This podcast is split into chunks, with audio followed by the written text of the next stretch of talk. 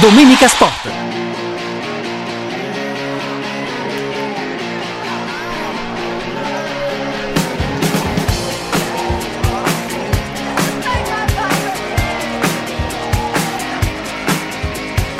Stavamo vedendo fuori onda il Monza che vince contro il Genoa e alla fine, zitto zitto, questo Monza si trova nelle parti nobili eh, della classifica, arriva questa vittoria importante, nono posto, pari merito con la Lazio, il Monza di Palladino, con il gol di Dani Mota Carvaglio, giocatore ex primavera della Virtus Entella e, e, giocatore che si è messo lì piano piano, è entrato dalla panchina e ha vinto un bel duello in mezzo all'area segnando il gol del, eh, dell'1-0.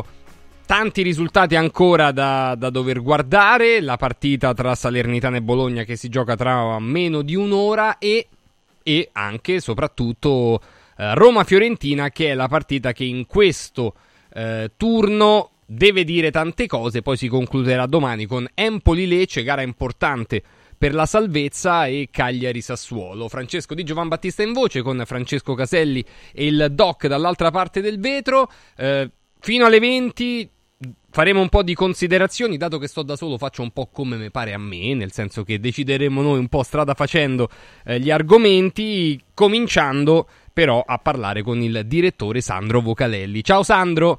Ciao, buonasera. ciao Francesco, buonasera a te e agli ascoltatori, un Bu- abbraccio a tutti. Buonasera ciao. direttore. Allora, volevo con te, eh, anticipando un po' quello che sarà il, diciamo, t- tutte le, le, varie discussioni di domani, capire un po' eh, da te che sabato è stato. Eh, tre partite importanti. Eh, partirei dall'ultima, direttore, perché è quella della, della, prima in classifica. L'Inter ha vinto contro l'Udinese, eh, l'ha sbloccata al 37esimo con questo eh, calcio di rigore, prima non ha segnato e poi ha segnato con il VAR a Cialanoglu. Dopo quel fatto lì non c'è più stata partita. Ti chiedo innanzitutto se secondo te è, è stata eh, corretta la decisione di richiamare al VAR l'arbitro. Se eventualmente secondo te era rigore e se poi però, insomma, questo ha cambiato mh, le carte in tavola. Io ti dico la verità, secondo me no, nel senso che è vero, l'Inter la sblocca così, ma era un po' nell'aria il fatto che l'Inter prima o poi avrebbe segnato. Sono d'accordo con te su questa seconda considerazione, cioè secondo me comunque l'Inter ne sarebbe venuta a capo perché la differenza tra le due squadre era troppo netta, insomma, per cui se non fosse stato in quell'occasione probabilmente sarebbe stato dopo, subito dopo. Sul rigore, ti devo dire, non so come la pensi te, a me sembra uno di quei classici rigorini, nel senso che eh, c'è un tocco, sì, c'è una, un, eh, un, appoggio, però mi sembrano poco a volte per dare rigori, mi sembra che, che, in questi casi bisognerebbe lasciare alla valutazione, come si dice spesso, dell'arbitro sul campo la, l'entità del, del tocco, perché, perché una cosa è comunque quello che succede in campo, e una cosa è quello che si vede in televisione. In televisione magari tutto sembra più, più nitido, più netto di quello che è l'impressione del campo, per cui io penso che torno sempre a, a quella che dovrebbe essere la, la, regola di base, cioè un rigore, un, un, un eh, errore eh, chiaro ed evidente. E, francamente in questi casi mi sembra che siamo veramente al limite, per cui il, il VAR che richiama mi sembra un po' un'estre, un'estremizzazione del discorso. Oh, quello che ti dicevo prima, Alessandro, era perché al nono minuto l'Inter prende un palo con Lautaro, al dodicesimo minuto c'è una bella triangolazione che porta Bissek a crossare dentro e Di Marco a tirare praticamente addosso a Silvestri. Eh, tutta una serie di azioni importanti nelle quali l'Inter ha fatto ha fatto vedere non solo grande forza fisica, ma ha fatto vedere qualità nel palleggio, qualità nel muoversi dentro il campo, eh, interpretazioni giuste nonostante le assenze. E, e, finalmente ieri si è visto un, un calciatore come Bissek che può dire qualcosa, può aiutare l'Inter quando l'Inter è in difficoltà in, diciamo, con, i, con, gli uomini in fase difensiva. E si è visto anche un Lautaro Martinez che è vero che si è sbloccato nell'ultimo gol, ma ha fatto un lavoro sempre e comunque non solo da capitano ma da grande calciatore. Sì, ma tu hai nominato 3-4 giocatori, poi aggiungerei... Di Marco, Ram, sì, come no. Marco, sì, quindi come vedi ne aggiungiamo tanti. Quindi Inzaghi, quindi condensiamo con, con, la, con, il nome Simone Inzaghi. Quindi condensiamo con Inzaghi, condensiamo con Marotta e Ausilio, condensiamo appunto con una serie di giocatori di cui Lautaro è il capitano. Io ieri eh, scrivevo sulla Gazzetta dello Sport, ma non per citazione, solo perché per, per partire da questo discorso, che l'Inter ha una stella di prima grandezza che è Lautaro, che chiaramente 14 gol in campionato in 15 partite, eh, 28 gol in campionato nell'arco solare, insomma stiamo parlando di, di numeri stratosferici, però pur avendo il giocatore che fino adesso ha inciso sicuramente di più, l'Inter però ti dà l'impressione di non essere Lautaro dipendente, per cui questo è un grande complimento, cioè pur avendo un grandissimo calciatore, quello che più di tutti sta determinando, però è una squadra che nonostante tutto non è, non è dipendente da, da, da Lautaro come invece, come invece, altre squadre che dipendono da, da uno o due giocatori, insomma l'Inter è veramente un'orchestra in cui in cui tutti trovano spazio, tutti hanno un loro ruolo, tutti eh, hanno una spartita da eseguire, tutti sono in grado di, di piazzare l'acuto. Ripeto, giustamente tu lo riassumi nell'Inter di Inzaghi, io penso anche all'Inter dei dirigenti perché hanno fatto un lavoro straordinario nel momento in cui abbiamo detto tu prendi un'ANA a parametro zero, lo, lo rivendi, prendi 60 milioni, prendi Sommer a parametro zero e quei 60 milioni magari li investi per prendere, che ti devo dire, Frattesi che pure non si vede, eh, o Bissec, o, o Carlos Augusto, o Pavar che adesso non Turan, si vede perché è infortunato, o Pavard, o pa- pa- pagare il, il, l'ingaggio di Turan, vuol dire che ha fatto un lavoro eccezionale, per cui brava, brava l'Inter, cioè, quando uno parla dell'Inter non ti viene da dire l'Inter di Lautaro, forse neanche l'Inter di Inzaghi, forse neanche l'Inter di Marotta, proprio è l'Inter, per cui vuol dire che mai come in questi casi i meriti diciamo, di quello che si sta facendo sono veramente complessivi della società, dell'allenatore, dei giocatori, un po' di tutti, naturalmente fermo restando che ci sono delle punte di eccellenza come Lautaro che che naturalmente hanno un valore inestimabile. Tra l'altro il gol di Lautaro Martinez racconta un po' il suo essere, no? quindi voglia di recuperare la palla, forza fisica, sul 3-0, rimanere sempre concentrato dentro la partita, un mix anche di velocità, conduzione, forza nel calciare perché all'84esimo da fuori area tira fortissimo sul secondo palo, quindi veramente condensato un po' in, in, in questo gol tutte le caratteristiche di Lautaro Martinez. Per uscire la partita è finita, sì, certo. eppure lui ha voglia di essere protagonista, insomma, questo è, in questo momento lo sopporto. Però Alessandro, volevo con te sottolineare, mm, non so se sei, se sei d'accordo, la, non è la prestazione, ma è la, una considerazione che volevo farti fare su Cialanoglu, perché sì. eh, Cialanoglu arriva in Italia con determinate caratteristiche che anche lui rimarcava, no? il fatto di poter stare negli ultimi 30 metri, poter rifinire, grande calciatore di punizioni, fa un po' fatica inizialmente nel Milan, a un certo punto nel Milan sboccia all'interno proprio dei meccanismi eh, de- della squadra rossonera, diventa un, un bel cardine di quella squadra, va via a parametro zero, all'Inter inizia facendo una cosa, cioè facendo la mezzala, quindi utilizzando i corridoi, e poi con la cessione di Brozovic si ritrova ad essere forse uno dei più grandi interpreti a livello europeo di quel tipo di gestione degli spazi, no? davanti alla difesa, ma non solo. Cioè, si è ritrovato anche a saper difendere molto bene. Ti confesso che io sono sorpreso, ammirato e, e, e francamente non pensavo che, che Cialanoglu potesse fare quel, eh, quel ruolo e prendersi questo impegno con questa, con questa continuità. Cioè, ehm, lui veramente oggi è un giocatore superiore, è un giocatore superiore perché abbina, abbina capacità atletica, abbina intuito, abbina spirito di sacrificio, naturalmente alle qualità tecniche che tutti noi gli riconoscevamo, però oggi è veramente un, un, giocatore, un giocatore, completo che, ti ripeto, mi, mi, mi sorprende per, per, la facilità, la naturalezza e la fluidità in cui interpreta questo ruolo. Io ero convinto che avendo un po' tutti, quando hanno delle qualità tecniche superiori, sono un po' portati poi a, dal punto di vista atletico a lasciare qualcosa per strada.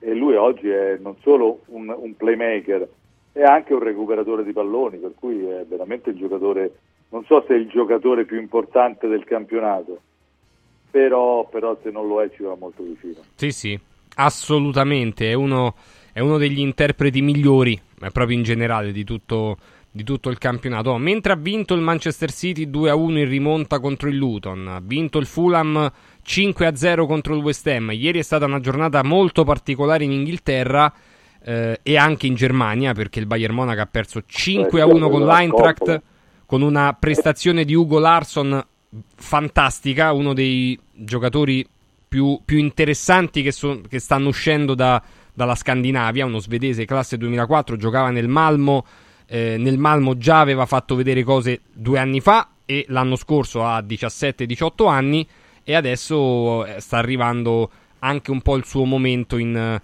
in uh, Germania. Tra l'altro non è il primo gol, ma non è la prima grande prestazione di Ugo Larson. Ecco, però, contestualmente a tutto questo c'è stata la vittoria dell'Atalanta contro il Milan. Ti chiedo, Alessandro, a parte se ti è piaciuta la partita, ma se è una vittoria meritata quella dell'Atalanta e se iniziano ad intravedersi un po' più di problematiche, un, più di, un po' più di nuvolette nere attorno al Milan di Stefano Pioli, che comunque rimane terzo in classifica. Io non so se banalizzo, Francesco, forse banalizzo, ma quando tu la vinci tre volte la partita, cioè vai in vantaggio e ti recuperano, vai in vantaggio e ti recuperano, trovi la forza comunque di fare anche il terzo gol vuol dire che l'hai cercata, l'hai trovata, per cui la vittoria è meritata. Insomma, io credo che, eh, che l'Atalanta l'ha vinta tre volte questa partita. Forse pure quattro avuto... se De Keteler la mette dentro all'ottavo minuto. Eh. Esatto, eh. De Keteler fa una cosa che francamente io che sono un ammiratore di Keteler mi chiedo come ha fatto, cioè, anzi no, ce l'ho visto a tanti farlo. Veramente la porta spalancata, lì ci va proprio con una, forse con una rabbia eccessiva, con una determinazione eccessiva, basta che eh, l'errore lì è farla rimbalzare, secondo me, lui deve toccarla prima che tocca terra, cioè, nel, contestualmente al pallone che tocca terra la devi schiacciare e mettere dentro, lui invece la fa rimbalzare e poi a quel punto la mette alta. Però insomma, l'Atalanta l'ha meritata. Io sul Milan che ti devo dire, io sento tante critiche a Pioli, Pioli out, Pioli è il, il problema di tutto, è tutta colpa sua, eccetera, eccetera. Io eh, non è per un pregiudizio a favore di Pioli, ma non penso che sia così. Insomma, io penso che, che il Milan di oggi abbia già tanti problemi, se gioca eh, senza difensori centrali nel momento che ti fanno, si fanno male Calulo, Kier e Ciao e mi è costretto a mettere Teo Hernandez lì, che non vuol dire già il fatto che tu hai un esterno a fare il difensore centrale che non è la stessa cosa, ma rinunci poi alla spinta di, di Teo Hernandez nel momento in cui non c'è Leao. Io credo che, che il Milan, eh, sul Milan forse noi dovremmo riflettere, io per primo, su giudizi che diamo sulle campagne acquisti che magari ci sembrano eh, molto interessanti, molto positive, ma forse eh, è banale dirlo, le campagne acquisti andrebbero giudicati eh, dopo che poi vedi eh, e capisci quali sono i problemi di una squadra e questo vale per, per il Milan ma sto pensando anche alla Lazio. per cui il Milan forse doveva partire da, da avere un, un vero eh, alternativa a Hernandez sulla sinistra e avere un'alternativa o addirittura di più a Giroud come, come centravanti, insomma invece eh, il, il, Milan c'ha, c'ha dei, continua a avere dei, dei buchi neri nella, nella sua, nel suo gruppo che chiaramente poi ti condizionano. Nonostante questo sì, è vero sta a nove punti credo dal, dal, dall'Inter che sono tanti, è vero che sta messo male in Champions League, però io ripeto, credo che forse bisognerebbe un po' rivedere il, il giudizio sulla campagna acquisti del Milan e quindi non dare tutte le colpe a Pione. Tra l'altro oh, rivedevo prima il gol pure che si è mangiato Lukman, non solo De Keter, ma Lukman dopo una bellissima azione di Scalvini si mangia un gol, ragazzi, pure quello che dopo una grande parata di Megnan con la porta vuota, col portiere per terra, è riuscito a tirar fuori. Poi, ecco, poi per fortuna dell'Atalanta eh, Gasperini capisce che entrambi i giocatori che ha messo offensivamente, quindi De Ketelaere e Lukman, non ne avessero più e che poteva dargli qualcosa a Miranchuk, ma soprattutto quel tizio, Alessandro, che probabilmente, anche forse in maniera inconsapevole, dentro di sé ha un 1% in qualche parte del DNA di Ronaldo il fenomeno, che è Luis Muriel. Eh, che fa un gol bellissimo, cercato, cioè non trovato, per cui voleva fare esattamente quello Muriel è, è un fuoriclasse mancato, cioè lui è secondo me un giocatore che ha tecnicamente dei numeri eh, nettamente superiori alla media e in certe occasioni, un paio d'anni fa ad esempio l'ha dimostrato con una discreta continuità eh, però ha dei, dei limiti eh, atletici più che fisici che un po' non gli hanno permesso di avere continuità, però tecnicamente è un giocatore, un giocatore eh, eccezionale. Ma l'ha fatto con una, con una naturalezza che è, quasi, che è quasi imbarazzante.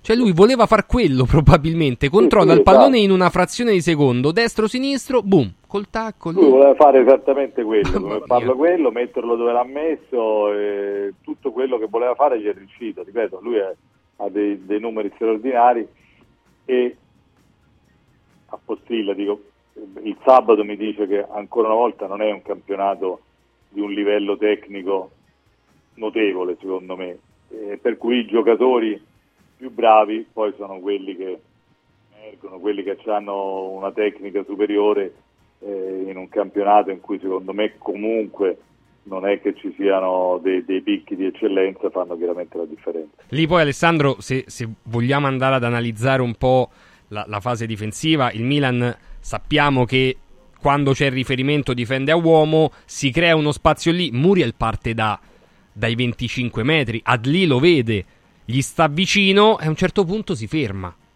Esatto. Cioè Adli si ferma quasi in area di rigore, dice vabbè ma tanto non ci arriva Muriel, e invece ci è arrivato, lo ha superato a destra senza mettere la freccia e ha fatto questo colpo di tacco. Quindi cioè, ci sì, sono anche delle interpretazioni individuali che vanno un po' sottolineate perché noi vediamo il gesto tecnico straordinario, ma quel gesto tecnico nasce dalla creazione dello spazio di Muriel, ma soprattutto da una mancata copertura che c'è stata per eh, allora, ti, da, anticipo perché, per, per, ti anticipo perché chiaramente il bravo conduttore poi va alla terza partita della giornata, quella tra Verona e Lazio. Bravo. E, e e, e sul gol del, eh, del Verona si è detto tutto, però io invito tutti a rivedere l'azione. Una cosa Casale che non si può fare proprio. Cioè Casale su, sulla, sulla, fascia laterale, a un certo punto con il giocatore del Verona che fa 4 metri all'indietro, gli lascia lo spazio per crossare, sapendo perfettamente che essendo lui fuori posizione, Vatti a rivedere quel gol, ti prego, da, da conoscitore di calcio. Casale insegue il giocatore sulla fascia, a un certo punto si stacca, fa quattro passi all'indietro, gli lascia il tempo di crossare, sapendo una sì, cosa... Sì, è vero, è vero, è vero, è vero. Sapendo che se lui è lì, non è sua posizione deputata, che è quella a centro area, per cui sa perfettamente che in mezzo all'area comunque c'è una smagliatura. Ah, te lo Però, dico io che ha fatto Alessandro, siccome... Eh, arrivare un altro giocatore. Sì, era, eh, era in ritardo Lazzari. Quindi lui che fa? Lui dice io temporeggio, però si è staccato troppo. Si è staccato proprio tanto. Vedi, lui temporeggia dice perché se lui gli dà la palla, quella linea di passaggio la chiudo io e Lazzari può recuperare. Però, però lì, adesso io non voglio... Eh, no, però deve essere un... più attaccato, non c'è proprio dubbio. Non sono, non sono un fautore del, del calcio sopra le righe lì un difensore ti accompagna fuori, buone, certo. un pochino con sì, le cattive, sì. ti porta fuori, ti mette, mette il pallone in fallo laterale, cioè, fa uscire pure l'avversario con una leggera spinta, diciamo così, e, e, lo mette e, interrompe l'azione. Però se poi Sapendo... Provedel fa Provedel, quella palla lì non ci arriva sì, a Henry. Sono d'accordo, per cui lì ci sono, eh, c'è un errore conclamato di cui parlano tutti da ieri, io ho sentito pure a botta calda, per cui chiaramente il 90% degli ascoltatori ti dicono, ed è giusto, la cosa più evidente che, che Provedelle sbaglia eh, a, a, cacciare quel pallone in quella maniera. Poi c'è, c'è, chi ti aggiunge, come ha fatto anche Sarri, giustamente, un cross sbagliato che diventa un tiro, un tiro sbagliato che diventa un assist e quindi diventa... no, l'azione nasce con un peccato originale che è quello che un difensore attento e di esperienza, ti ripeto, lì non ti fa costare mai, lì ti, ti mette, ti fa un, una scivolata e il pallone sta fuori, ripeto, insieme all'avversario, perché senza fargli male, senza andare in tackle scomposto. Certo, ma anche se non vai in tackle, la presa a duello è, è troppo distante, cioè deve, deve, stare un pochino, se vuoi comunque solo contenerlo senza andare al duello, devi stare un metro almeno più avanti. Ma io so, eh, cioè il ragionamento che, che faccio io a cascata, ripeto, è che lui è fuori posizione Casale, per cui essendo fuori posizione io non si devo comunque mai far crossare, ripeto, con le buone o tra virgolette un pochino con un pizzico di malizia, Che so che là in mezzo c'è comunque un buco, per cui non ti faccio crossare. Io fermo l'azione, ti prendo per la maglia, ti, mi, aggancio ai pantaloncini, fai quello che vuole, ma, ma tu la, l'azione finisce lì.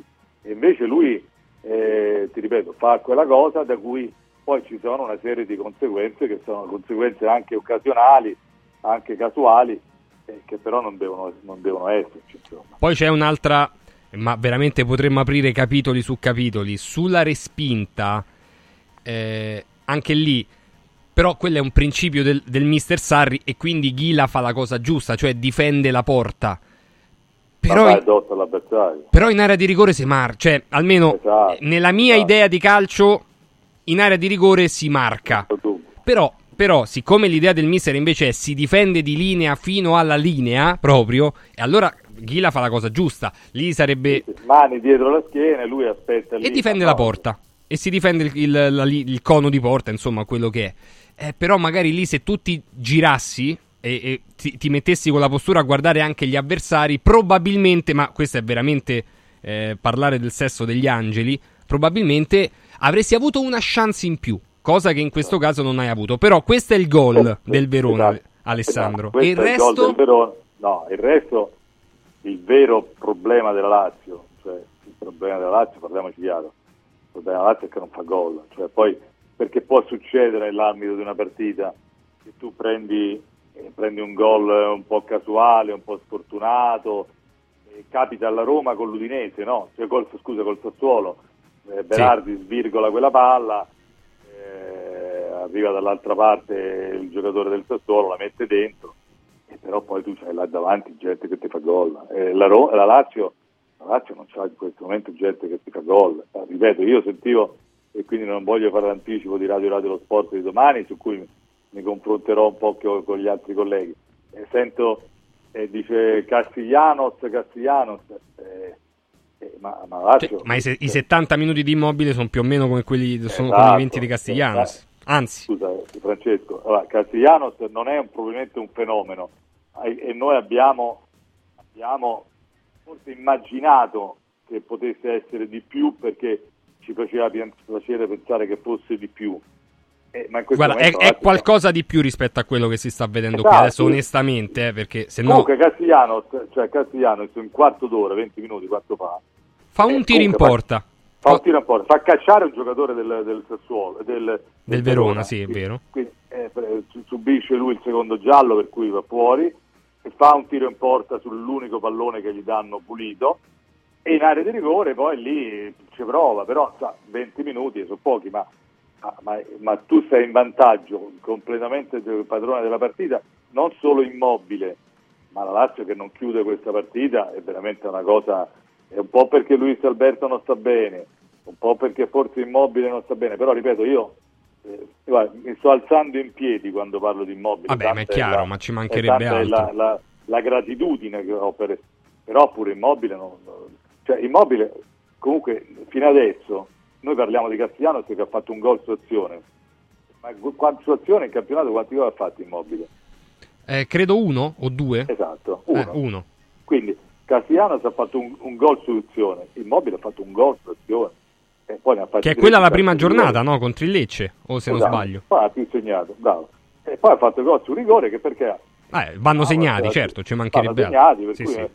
No, ma il problema della Lazio è un problema generalizzato che non fa gol. Cioè, il calcio è, è, è, una materia secondo me molto più complicata di come a volte viene eh, raccontata perché ci sono sfumature, ci sono toni di grigio eccetera eccetera.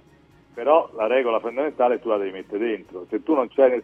Cioè, eh, la Roma... Ma l'ha detto Spalletti Alessandro, cioè, Spalletti ha, ha raccontato proprio per fortuna che, che Spalletti c'è, direbbe qualcuno, ha raccontato per filo e per segno quello che è il calcio, che è una materia complessa, non difficile, complicata, complessa.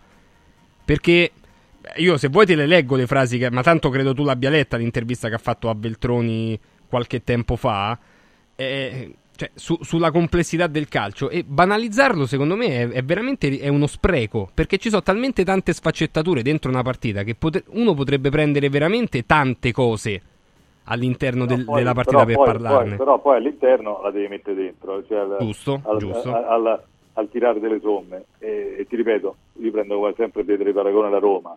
Eh, la Roma eh, poi a un certo punto c'ha due giocatori che la buttano dentro, Tibala e Lukaku, che, che, a un certo punto poi la risolvono la partita. E la Lazio fa una fatica bestiale, cioè, cioè, cioè il controllo della partita. Cioè, dice la Lazio ha creato poco, ha avuto tre occasioni nel secondo tempo, una, eh, di, una di Immobile, un'altra di Luis Alberto che non trova eh, il, il, corridoio per servirlo. Cioè, la Lazio non fa gol. Ecco, ma in questo tipo di partita, Alessandro, quando le squadre avversarie si chiudono molto, vedere Immobile e Castellanos insieme può essere un'opzione? Un'altra? Perché è successo, credo, una volta o due e poi non è stato più riproposto perché Sarri ha detto no, no, no, o l'uno o l'altro. Io guarda, non, non è che voglio difendere una teoria, però sempre qui, uh, ieri si è molto discusso di questo e per carità è una, è una teoria, cioè magari a un certo punto possono servire tutti e due insieme per me l'errore di Sarri, perché non è che dico che Sarri non, non, non sbaglia mai, anzi eh, lo dico e glielo dico e glielo faccio sapere pure quando penso che... Però per me secondo me l'errore di ieri non è sostituire Immobile a un certo punto. Io, io ma per quello che conta il mio parere, cioè zero probabilmente, non tolgo mai Giaccagni, non Immobile.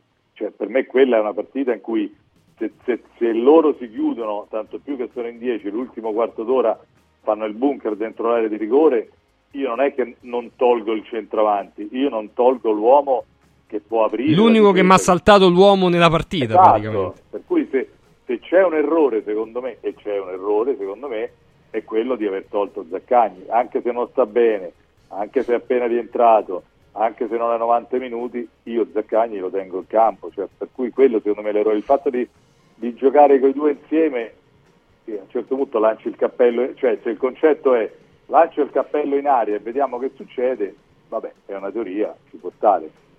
Però, però secondo me in questa situazione, in questo frangente, eh, in 10 contro 11 io devo sfruttare eh, l'uomo in più e l'uomo in più lo vado a sfruttare su, su, sempre sugli esterni, non sfrutto mai né dentro l'area né in mezzo al campo, è sempre sull'esterno che creo la superiorità in cui e faccio l'imbucata e permetto a qualcuno di entrare dentro l'area. E in quel caso, come ti ripeto, io per quello che conto non tolgo mai quello che più di tutti può saltare l'uomo. Ah sì, ma su questo non c'è dubbio. Senti direttore, prima di, di salutarti però un passo a venerdì, è vero che eh, sembra una partita di qualche mese fa, però invece Juventus-Napoli è, è, storia molto più recente di quanto ci possiamo ricordare. Che ha detto quella partita, secondo te?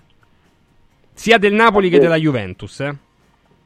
Ha detto che noi facciamo delle teorie e, e, poi ci facciamo dei discorsi sopra su delle partite che sono determinate dagli episodi. Cioè, io ho visto eh, sette e mezzo Allegri, che, che sai che quanto uh, come no, certo. lo scorso sì, anno sì. Allegri di fronte alla situazione, no? Allegri, per cui lo stimo. Però se, se vedo sette, sette e mezzo Allegri che ci può stare per carità, se vedo cinque a Mazzarri la fa Kvara che solo davanti al portiere la mette in curva. Insomma, Mamma cioè, mia, eh. Eh, cioè, per cui il, il, Napoli del primo tempo secondo me ha giocato come forse meglio della Juve, eh, come era successo col Napoli. Per cui insomma, io penso che nel momento di bassa il Napoli è una squadra che secondo me è destinata a riprendersi, cioè se, se trova un pizzico di tranquillità, se trova un pizzico di serenità, eh, se non gioca con l'acqua alla gola e si convince che il suo obiettivo ormai non è più lo scudetto, ma è il quarto posto, per cui si risente in corsa alla pari con gli altri, secondo me il Napoli si riprende. Il problema è che quando tu pensi che l'asticella sia troppo alta, per cui cominci ad andare in affanno, cominci a respirare male e fai degli errori. Per cui secondo me dice questo, che, che, che la Juve è una squadra molto solida, che è una squadra a cui sicuramente Allegri ha dato un'anima, il, il, il, Napoli è la squadra che forse ha smarrito una sua anima e la deve ritrovare, ma la sta ritrovando. E, ti ripeto, noi a volte facciamo delle trasmissioni, giustamente, perché poi finisce in un certo modo, per cui, eh, ti ripeto, io ho visto tutti i sette a quelli della Juve, tutti i cinque a quelli del Napoli, ma non è così, cioè il Napoli ha giocato una buona partita che è stata determinata da, dagli episodi, quello di Kvara è una cosa che non sta nel cielo né in terra in, questo calcio di questo livello per un calciatore del livello di Covara, per cui a volte gli episodi determinano i giudizi, determinano giustamente un campionato e di conseguenza anche i giudizi, però complimenti alla Juve perché, perché la Juve comunque è lì e, è l'obiettivo di Allegri. Eh sì, ma su questo non per c'è modo dubbio. di dire, no, non è per modo di dire, perché in qualche colloquio uno parla e si sa, l'obiettivo di Allegri è mantenere questo, questo distacco a febbraio-marzo, quando l'Inter comincerà a giocare le partite di Champions, quelle, quelle pesanti. Allora Quelle che ti spremono a livello mentale. Esatto, e, e allora la Juve sta facendo esattamente e perfettamente quello che si deve, però il Napoli secondo me da queste due partite con, con Inter e Juve esce penalizzato oltre i suoi demeriti. Direttore, grazie. eh. Buona A, domenica. voi, a te un abbraccio forte. Un Ciao, saluto ciao. al direttore Alessandro Vocalelli con il quale abbiamo ripercorso un po' il, il turno di campionato di ieri e del, di venerdì. Ovviamente oggi c'è questo Roma-Fiorentina, ha vinto il Monza di Palladino, ha vinto 1-0, 0-0 invece, che in realtà è meno 0-0 di quanto poi dica il risultato tra Frosinone e Torino, è stata una partita interessante, se le, se le sono date anche in maniera sempre molto corretta le, le due squadre e, e comunque prendono un punticino per parte. Prima di andare alla Roma con Roberto Maida, fatemi ricordare anche oggi che c'è la possibilità di prenotarsi, perché poi ini- ri- ricominceremo da domani le spedizioni, uno dei panettoni panzini che quest'anno colorano e arricchiscono in maniera molto dolce il Natale degli ascoltatori di Radio Radio. Il panettone Panzini è un panettone selezionato dal Gambero Rosso, tra i migliori panettoni artigianali d'Italia. Eh, lo potete acquistare sul nostro shop, radioradioshop.it, che è anche, se vogliamo, un grande aiuto proprio per Radio Radio in quanto tale. Eh, ci sono tanti gusti nel panettone, quello singolo, classico, cioccolato, pere, pere cioccolato, clementine e limone, frutti di bosco, cioccolato farcito al pistacchio e tre cioccolati. Oppure c'è la possibilità, sempre all'interno di radioradioshop.it, di acquistare un pacco che può essere argento, oro o platino da 51, 53 o 56 euro. E all'interno del pacco, oltre al gusto del panettone che potete scegliere, c'è anche la possibilità di scegliersi i torroni. Quindi i torroni che sono sempre panzini, anche questi ovviamente artigianali e li potete scegliere in eh, vari gusti, per cui oltre al panettone potete trovare anche il torrone panzini. Se li fate in combinata c'è, un, c'è ovviamente un risparmio. Il torrone può essere classico con le nocciole intere, al pistacchio, al caffè, oppure mandorla e arancio, che è quello che io personalmente vi consiglio di più. RadioRadioShop.it in home page, in evidenza, trovate i panettoni panzini e i torroni, sempre della famiglia Panzini dal 1948. Sono dei pasticceri di alta gamma. Tra poco la Roma con Roberto Maida, poi andremo sulla Lazio, torneremo su altre cose in questo pomeriggio di Radio Radio della domenica. Tra poco. Domenica Sport. Caro Babbo Natale, quest'anno vorrei tanto rendere speciale il Natale. Oh oh oh! Merry Christmas! Da Occhiali in Cantiere, il Natale è già speciale con il 50% di sconto su tutti gli occhiali, da vista e da sole. Affrettati! La magia degli sconti di Natale è fino al 31 dicembre. Buone feste da Occhiali in Cantiere, Capena Colleferro Frosinone. Venerdì 22 dicembre, vediamoci nello store di Colleferro con la diretta di Radio Radio dalle 14 alle 18. Oh oh oh! Villa Mafalda, il punto di riferimento a Roma per la tua salute. A Villa Mafalda l'esperienza medica incontra l'alta tecnologia, una proposta completa di prestazioni eseguite in totale comfort e sicurezza, esami diagnostici con le strumentazioni più all'avanguardia, chirurgia endoscopica e robotica per interventi meno invasivi e una guarigione più rapida, assistenza medica 24 ore su 24 tutto l'anno, compreso i festivi. Villa Mafalda è in via Monte delle Gioie 5 a Roma. villamafalda.com. Convenzionata con le maggiori compagnie assicurative. Una speciale convenzione è riservata agli ascoltatori Radio Radio. La location ideale per un evento speciale, una cena di gala o un tête a tête a lume di candela? Casa tua! Bottega Vittoria, cucina a domicilio e catering. Uno chef professionista direttamente nella tua cucina soddisferà qualsiasi tua richiesta, dalla preparazione al servizio. Tu goditi la tua cena. A tutto il resto, pensa a Bottega Vittoria 351 340 90 89. Instagram Bottega Vittoria 1919. Il tuo regalo di Natale è da Valentino concessionaria Volkswagen. Polo, Taigo, T-Cross, T-Rock in pronta consegna, scontate fino a 5.000 euro e supervalutazione permuta. E su usato certificato e selezionato di tutte le marche garantito fino a 36 mesi, a Natale fino a 2.000 euro di sconto. Il tuo regalo di Natale è da Valentino concessionaria Volkswagen. In via Tiburtina 1097, via Tuscolana 1233, via Prenestina 911, via Paesiello e Largo Lanciani. ValentinoAutomobili.it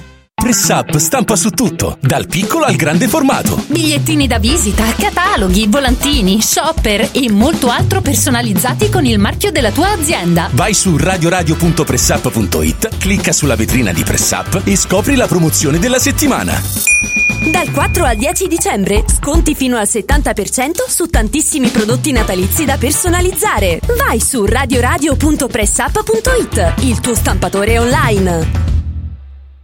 Voglio raccontarti una storia. Erano gli anni 60. C'era una bottega a Roma in cui si facevano i materassi a mano. Ogni volta che ci passavo mi fermavo a guardarli lavorare e pensa, oggi su uno dei loro materassi ci sei seduta sopra. Ruega Materassi Tradizione e Innovazione per il tuo comfort. Materassi selezionati dei migliori marchi e decine di letti personalizzabili perfetti per ogni esigenza e stile. Scopri i nostri 5 negozi e come contattarci su ruegamaterassi.com. Posso saltare un po'? Come vanno le cose in azienda? Ah, è tutto un caos. Poco lavoro? No, al contrario, tanto lavoro, ma poco personale specializzato, anzi zero. Noi abbiamo risolto affidandoci a Valori SPA. Selezionano i candidati più qualificati, ottimizzando tempi e risorse. Se sei un candidato in cerca di occupazione o un'azienda in cerca di professionisti, scegli Valori SPA, Agenzia per il lavoro e la consulenza. 06 62 27 90 54 o valorispa.it. Da Stosa Store Capena è il periodo delle grandi occasioni. Con l'acquisto di una cucina Stosa completa di elettrodomestici, in omaggio un televisore maxi schermo 55 pollici. Crea la cucina su misura per te tra un vasto assortimento di stili e modelli. Da Stosa Store Capena, progettazione e rilievo misure gratuiti. A Capena, in via Tiberina 34. E nello Stosa Point a Borgo Quinzio, presso Luzzi Home Arredamenti, puoi arredare tutta la casa. Scopri lo spazio espositivo completamente rinnovato. Arredamentiluzzi.it Con Eurobet.live scoprite i risultati in tempo reale, le statistiche sulle partite e sui marcatori. Restate sempre aggiornati per non perdervi nulla. Con Eurobet.live accendete la passione per il calcio.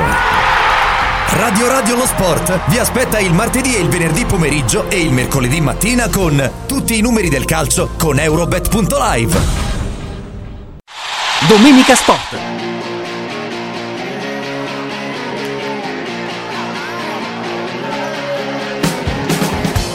Allora, stasera 20 e 45 Roma-Fiorentina, Stadio Olimpico. Eh, vorrei introdurla proprio con eh, il nostro Roberto Maida. Ciao Roberto. Ciao, ciao, Ciao. Francesco. Ciao. a tutti. Buonasera. Senti, ehm, vorrei parlare con te della partita, ma un po' più sul campo. Tanto stamattina le- la conferenza ne abbiamo parlato, eh, dei risvolti, eccetera, eccetera. Eh, la Roma di quest'anno, più o meno, non in tutte le partite ovviamente, ma in una buona parte delle partite, rispetto all'anno scorso, ha tenuto di più il pallone. Ehm, anche forse per scelta di alcuni avversari che però hanno fatto male i conti a volte, tipo il Sassuolo, che è una squadra che invece la palla la tiene, l'ha regalata la Roma e la partita l'ha persa. Non proprio per questo, però, secondo me non è un caso che snaturandosi poi prima o poi le conseguenze le, le puoi trovare manifeste. Oh, voglio chiederti se invece oggi tu ti aspetti una Fiorentina che, visto un po' il trend delle partite della Roma, gli lasci di più la palla. Quando invece la Fiorentina è una squadra che generalmente invece ama avere il pallone tra i piedi, ama costruire in un certo modo, ama sviluppare in un certo modo, poi magari la finalizzazione fa un po' più di fatica, però sostanzialmente la voglia della Fiorentina è quella di tenere la palla per una percentuale di minuti più alta rispetto all'avversario, no? Ma guarda Francesco, la Fiorentina è seconda e la Roma è terza nel possesso palla, quindi già questo ti, ti- ti- predispone verso un certo tipo di atteggiamento che entrambe le squadre stanno avendo in questo campionato. La Fiorentina ha segnato eh, nel 2023 il più alto numero di gol della sua storia e, e la Roma a sua volta è seconda nella, nel, tra gli attacchi del campionato, quindi stiamo parlando di due squadre che hanno una vocazione molto offensiva a dispetto di quello che si può pensare della Roma, questa Roma intendo. Per questo io mi aspetto che proprio Mourinho oggi ci sorprenda e cambi rispetto a come, a, a, come ha giocato in questo periodo la Roma. Quindi che lasci di più la palla all'avversario? Sì, sì. Se dovessi scegliere una delle due squadre che rinuncia in qualche modo alla propria identità, se la possiamo chiamare così, ma non è un'identità, è una, semplicemente una strategia diversa, perché la Roma sa fare anche questo, lo ha fatto per due anni con Mourinho, ha imparato a... Eh, essere speculativa e conservativa. La Fiorentina non lo sa fare questo gioco, non l'ha mai fatto, almeno da quando c'è italiano, quindi non, non penso che la, Fiorentina abbia un piano B da questo punto di vista. E forse questo è un vantaggio che la Roma deve sfruttare, anche ricordando che nei due precedenti giocati all'Olimpico tra Mourinho e Italiano, la Fiorentina ha giocato e la Roma ha vinto, tutte e due le volte è sì, successo è così. Quindi ritengo che memore della eh, dei due precedenti vittoriosi, eh, la Roma ripeterà questo genere di partita qua. Oh, e dall'altra parte, secondo te la Fiorentina, a memoria di quello che tu hai ricordato, cercherà in qualche modo di, di, cambiare un po' oppure l'identità della Fiorentina italiano è, è troppo radicata in questo tipo di, di, sviluppi di gioco? Io credo, Francesco, che italiano, adesso lo dico con grande rispetto, ma sia un allenatore molto interessante nella fase offensiva e proprio nell'atteggiamento delle squadre, ma sul piano difensivo ha, ha delle lacune, come proprio insegnante. Nei movimenti dei giocatori l'italiano ancora secondo me ha qualcosa da imparare e essendo una persona scaltra e giovane e, e, e, preparata sono sicuro che si aggiornerà piano piano. Poi dipende anche dalle caratteristiche dei giocatori che hai, è evidente. Eh, qualche assenza l'ha penalizzato, eh, qualche problema c'è stato, però non credo che, che la Fiorentina abbia la possibilità di fare diversamente, perché se si difende la Fiorentina comunque concede, mentre se attacca ha possibilità magari di fare quel gol in più dell'avversario perché ha tante qualità offensive nonostante i centravanti non particolarmente ispirati, non solo quest'anno ma anche lo scorso, perché eh, se, ricordiamo anche con Jovic e Cabral ha avuto delle difficoltà a, a, a sfruttare i gol dei, delle prime punte. Quest'anno con Zola e Beltran più o meno la stessa cosa, però ha tanti giocatori che si inseriscono e che stanno a far male, a cominciare da Nico Gonzalez che, che non sta non benissimo. Eh? Eh, esatto, forse non è al top, quindi vedremo se giocherà, quanto giocherà e come giocherà. Senti, invece nella Roma, secondo te il pacchetto difensivo sarà, sarà quello? Quindi i 3 più 2? I due chi saranno? Cioè i due esterni, i due quinti, diciamo. Saranno, credo, uh, Karsdorp? A destra, ah, no, no. Christensen, nel senso Christensen a destra e Zaleschi a sinistra. Diciamo, Zaleschi a sinistra te lo do al 99%. Cioè Christensen per premiarlo anche della vittoria Beh, contro sì, il. Sassuolo? Sì, sì, penso di sì. Penso che avrà che sarà giustamente premiato. Ha fatto è stato decisivo contro il Sassuolo e merita una chance da titolare dove peraltro finora non ha mai brillato quando è stato scelto tra i primi 11 però ecco mi ricordo per esempio la partita contro l'Inter San Siro Christensen non fu proprio un fattore positivo la Roma prese il gol dalla sua parte eh, è, un giocatore ancora grezzo però eh, se vuoi provare a migliorare da quella parte sapendo anche quello che è Karsdorp devi provare anche a vedere se questo ragazzo ha margini di crescita oppure no Oh, e ovviamente però il, uh, il duo d'attacco non cambia in questa partita, eh, giusto? No, a meno che non ci siano problemi dell'ultima eh no, ora chiaro, di, cui, certo. Di, cui, non so nulla, penso di no. Penso Secondo te perché Belot- Belotti è sceso, diciamo, a terza scelta in questo momento? Solo perché Asmun sta meglio? No, perché Asmun intanto è un giocatore che non ha mai fatto il centravanti nella Roma finora. Tutte le volte che è entrato è stato utilizzato come seconda punta o come trequartista, e mentre Belotti queste caratteristiche da seconda punta non le ha e probabilmente per quello è stato penalizzato. Mourinho lo vede soltanto come alternativa a Lukaku, siccome Lukaku non esce mai e Belotti fa fatica a giocare. Eh sì, no, ma tra l'altro, secondo me, mh, rispetto a, agli altri, è uno che potenzialmente ha più funzionalità no? a livello di che cosa posso fare in campo rispetto a, rispetto a Belotti. Cioè, è un giocatore che può giocare a ta- a- accanto a una punta, diciamo cosiddetta target, come può essere Lukaku, no? che ti porta via gli avversari e ti crea spazio. Può giocare vicino a Dybala e fare lui invece un po' quello che muovendosi fa riferimento. Eh, c'ha ovviamente dei difetti anche da un punto di vista proprio della gestione del, del, delle forze, però mi sembra che con, con Mourinho si stia ritagliando il suo piccolo spazio. Non so se questo gli varrà il riscatto, devo essere sincero. Però comunque è un giocatore che si sta trasformando in un, in un calciatore utile. Perché poi se vai a vedere ci sono state due partite soprattutto nelle quali entra Smoon e la partita ti cambia. Tipo quella con Lecce. 4 addirittura, perché la, la, Roma ha vinto con il Monza 1-0 con Asmoon protagonista, ha preso un palo ed è entrato Ah sì, è vero, hai ragione, è vero, è vero, non me la ricordavo. Ha segnato l'1-1 contro il Lecce. Eh, te lo ricordi? Sì, sì, come no, sì, quasi un proiettile di testa tirato. E contro l'Udinese è stato protagonista nell'azione del gol del 2-1 di Dybala. E bene o male anche contro il Sassuolo entrando ha dato sicuramente un ha vivacizzato l'attacco, ha, ha, ha liberato un po' anche Dybala da certi compiti che, che non, erano, non erano i suoi e fornisce tra l'altro a Asmun un assist a Lukaku che Lukaku sbaglia banalmente, insomma, quindi è un giocatore che giocando poco più di 140 minuti in Serie A ha sempre determinato, adesso che sta anche un po' meglio fisicamente, è, parliamo di un ottimo calciatore, non è un bambino, è un ragazzo che, che il primo gennaio compie 29 anni, che in Iran è una specie di leggenda, eh, per carità, non è che il calcio persiano sia di grandissimo livello, ma eh, Admun è un ottimo calciatore. Il suo problema negli ultimi anni è stato essenzialmente quello che ha coinvolto tanti giocatori della Roma, cioè il problema fisico, perché a Leverkusen ha fatto fatica per problemi fisici, non per problemi di altro genere. È un giocatore forte Asmun.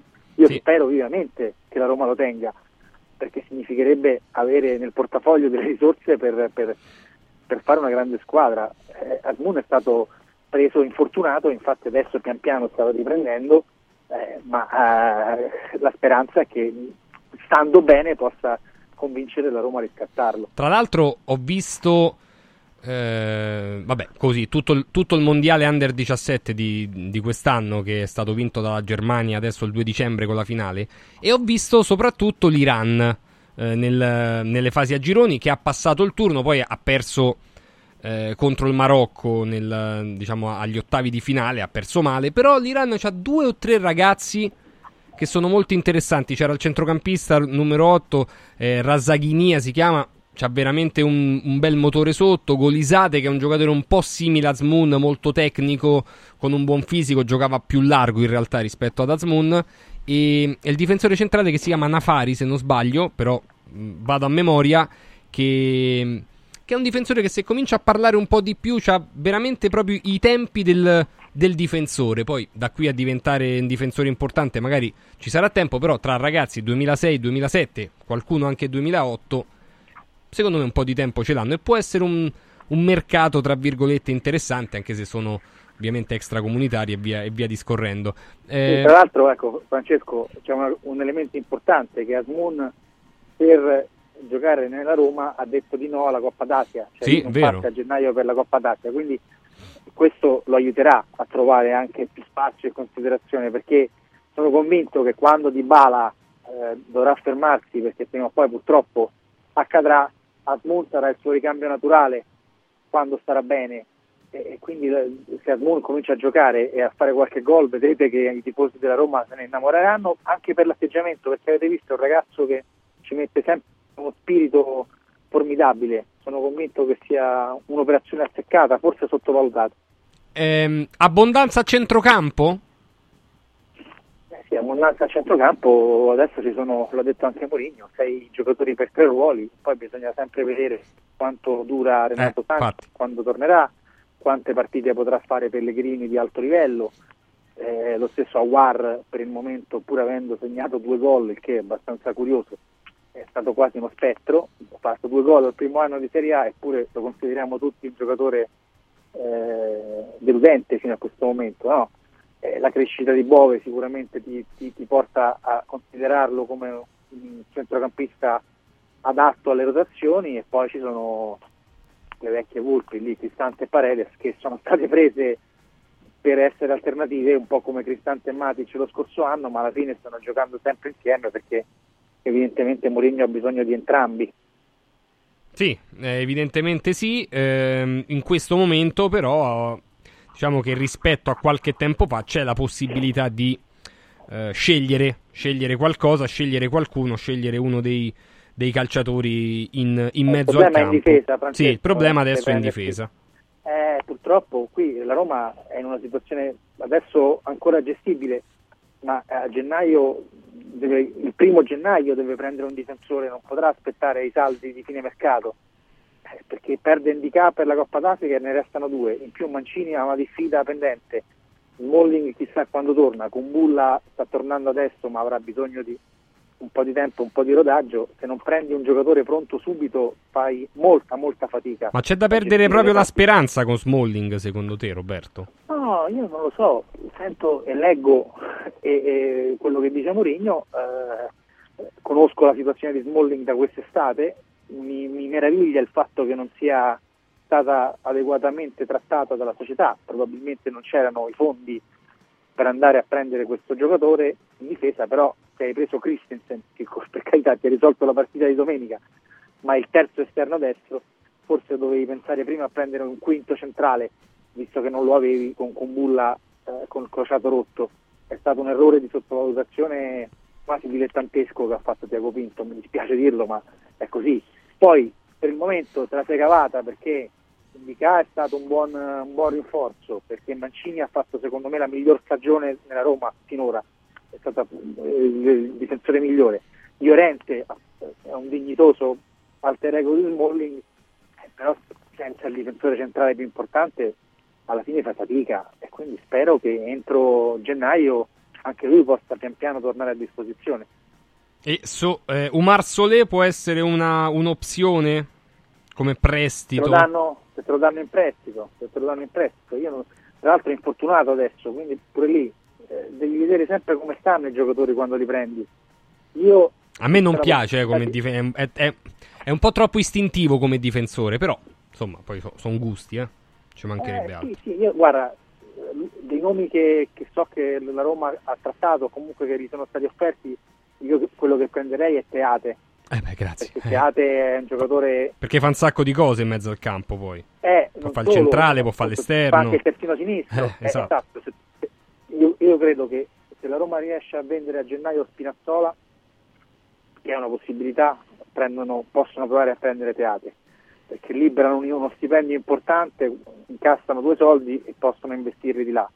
Però Teate adesso ha ripreso a giocare nel Ren, quindi pure il Ren non è che te lo regala un nazionale belga titolare, quindi insomma non parliamo proprio di un giocatore di secondo piano, poi l'abbiamo visto anche in Serie A nel Bologna, è un buonissimo giocatore, un mancino che ha buone qualità tecniche e fisiche, quindi fosse possibile prenderei lui.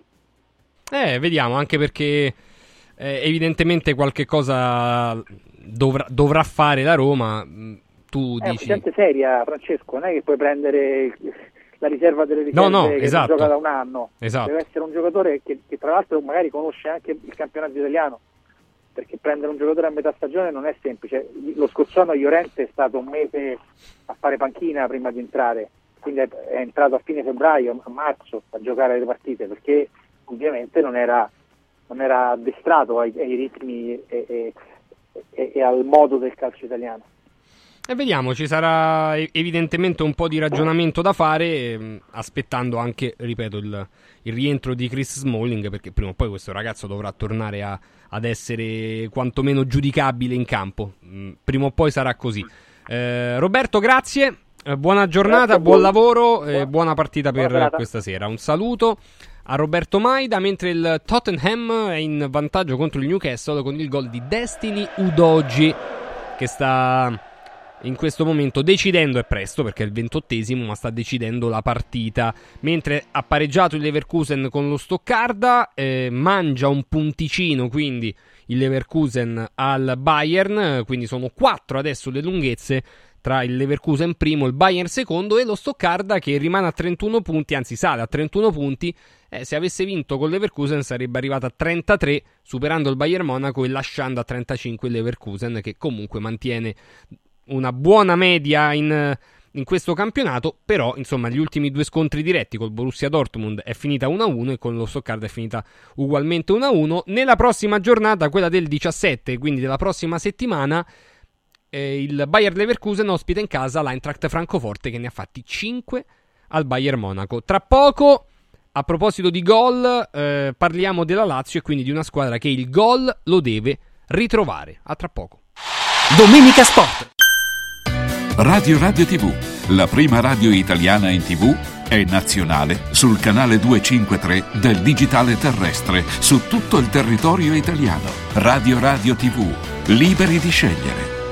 Guarda, anche qui una ravioleria dumpling bar. Ormai le trovi in tutta Italia. Entriamo, il pranzo è servito. Mmm, sono buonissimi, di qualità e pluripremiati. Eh sì, grazie al franchising 2.0 del dumpling bar, anch'io ho potuto aprire la mia ravioleria. È facile, completamente gratuito, include formazione dello chef Gianni Catani, rinnovo di menù periodico, scelta e addestramento del personale, pubblicità. Ho chiamato il numero 344 06 58 913 e il mio sogno si è realizzato. Chiama anche tu o vai su dumplingbar.it gratuita. Sportello Legale Sanità. 12 anni di giustizia ottenuta e di giusti risarcimenti alle famiglie colpite dalla mala sanità. Come per danni o decessi provocati durante interventi chirurgici o per decessi provocati da mancata prescrizione di farmaci o strumenti di prevenzione delle trombosi in occasione di interventi chirurgici. Sportello Legale Sanità. A disposizione di tutti gli italiani contro la mala sanità senza alcun costo anticipato.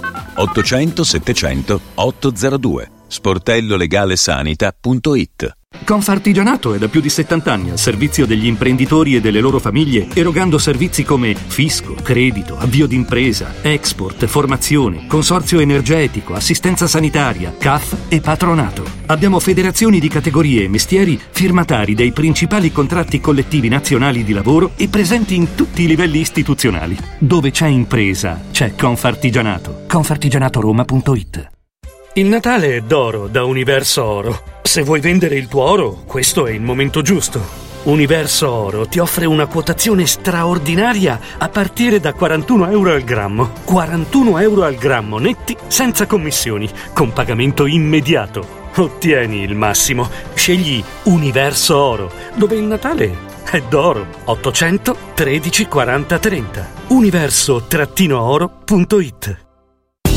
con il sistema Brick puoi costruire pareti completamente rifinite in 8 ore, con valori di isolamento acustico e di resistenza al fuoco eccezionali. Puoi realizzare architravi anche per grandi aperture in modo semplice, facile e veloce. Con il sistema di calcolo del nostro sito puoi definire le quantità e le frazioni di pannelli così da portare sul luogo di lavoro solo i materiali necessari, senza fare tagli, senza scarti, senza fare polvere, senza fare rumore. Dovete costruire una parete? Passate da noi al punto Prefedil in via Prenestina 900 956 a 500 metri all'interno del GRA. Modoal a dicembre ti regala gli interessi. Acquista entro il 31 dicembre i tuoi nuovi infissi Sciuco e potrai avvalerti del pagamento in 30 mesi fino a 10.000 euro senza interessi. Modoal, è bello godersi la casa con te. Richiedi subito un preventivo su modoal.it e approfitta dei bonus. Modoal ti augura buone feste. Ti abbiamo aiutato a guidare in sicurezza ovunque tu fossi diretto. Ora ti porteremo in un futuro migliore. Carroom, l'unica concessionaria esclusiva Volvo a Roma. Carroom, al chilometro 33 e 7, carreggiata interna del GRA, uscita uffici finanziari. Da Carroom trovi anche offerte vantaggiose di noleggio e oltre alla normale manutenzione puoi fare la revisione, sostituire i pneumatici e avere un eccellente servizio di carrozzeria. Carroom, più Volvo di così. Volvo Carrum. Al centro di Roma, a pochi passi da Fontana di Trevi, c'è un posto veramente speciale dove una cena tra amici, un incontro di lavoro o un pranzo in famiglia diventano indimenticabili. È Comodo Mercato Trevi, il locale dove trovi tutto ciò che desideri, con 5 cucine a vista per soddisfare ogni palato. Dalla cucina romana al sushi, dalla pizza alla pasta fatta in casa, ai cocktail spettacolari. Comodomercatotrevi.it, aperto tutti i giorni in via del Lavatore 88. Riempi le tue feste di emozioni.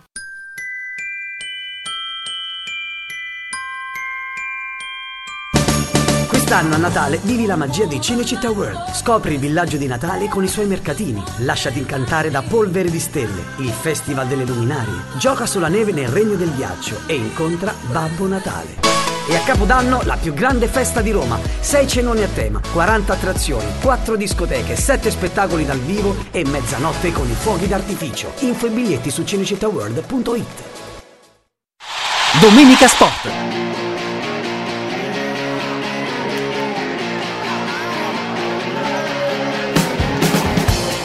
Allora, mente freddissima, quasi ghiacciata, il nostro Luigi Salomone. Buonasera Luigi. Buonasera, buonasera. Ciao Luigi. Saluto a tutti i radioascoltatori. Un saluto. Mentre il Perma ha accorciato le distanze, però forse è tardi contro il, il Palermo 2 a 3, 2 a 3. Senti, ti chiedo, dopo insomma le, le discussioni, la, il, il dibattito di questa mattina, eh, riflettendo su quello che è successo ieri, eh, in previsione di quello che in realtà la Lazio andrà a affrontare come impegno, sì, ma già qualificata, che momento è della Lazio eh, che non fosse guarita? C'erano già delle avvisaglie, no? anche nelle, nelle, partite in cui la, la partita si è vinta. Eh, prima analizzavamo con Alessandro Vocalelli un po' il gol preso però la problematica della Lazio, al di là di questo gol preso, che è anche un po' casuale, errori Casale prima, eh, Provedel poi, Ghila che non sbaglia ma poteva interpretare meglio, eh, la fase offensiva della Lazio in questo momento è molto molto molto complicata. Ora, ieri se la sono presa pure con Castellanos che Porella ha giocato 20 minuti, ma eh, per 70 no, no, c'era un altro attaccante eppure la storia non era cambiata. No, no, beh, la, la, manovra offensiva soffre intanto della scarsa vena da un mese e mezzo di Luis Alberto, che Luis Alberto ha avuto un paio di gestioni nel contropiede, eh, ci sono anche delle immagini, una foto addirittura lui sta facendo, eh, sta dando la palla in mezzo a immobile tutto solo e non riesce a dare una È palla. Vero, ma sembra un po' rallentare il gioco della Lazio Luis Alberto in questo momento. Eh? Non lo so, non lo so, c'è qualcosa che non... Eh, lui sta giocando anche sopra eh, diciamo alcune problematiche di natura muscolare, quindi va apprezzato lo sforzo che fa in campo, però sembra quasi che ci sia un'involuzione come eh, dopo aver preso con entusiasmo il fatto di dover fare 12, tra i 12 e i 13 km a partita, poi alla fine per due mesi lo ha fatto e ha corso tantissimo e poi ha cominciato ad accusare tutta una serie di problemi fisici, quindi lì c'è anche un discorso generale proprio se quello è il suo ruolo, la sua posizione. Però sai, a mente fredda, a mente fredda a me mi viene, eh, mi viene soprattutto da dire che è vero che la Lazio segna poco, è vero che ha problemi a fare gol, però insomma ci sono squadre che riescono a vincere 1-0 e allora se tu non riesci a tenere mai l'1-0, se, se ti fai rimontare e perdi 10 punti in 15 partite, tra l'altro sarebbero stati 12 se consideri che con l'Atalanta gli avevi persi i punti perché poi dopo hai segnato all'84esimo con Pesino, ma se no da, addirittura lì da 2 a 0 ti eri fatto riprendere al 2 a 2. Quindi so, ci sono dei numeri, delle statistiche, addirittura nelle ultime nove partite, credo, di, di campionato la Lazio abbia fatto due gol nella ripresa.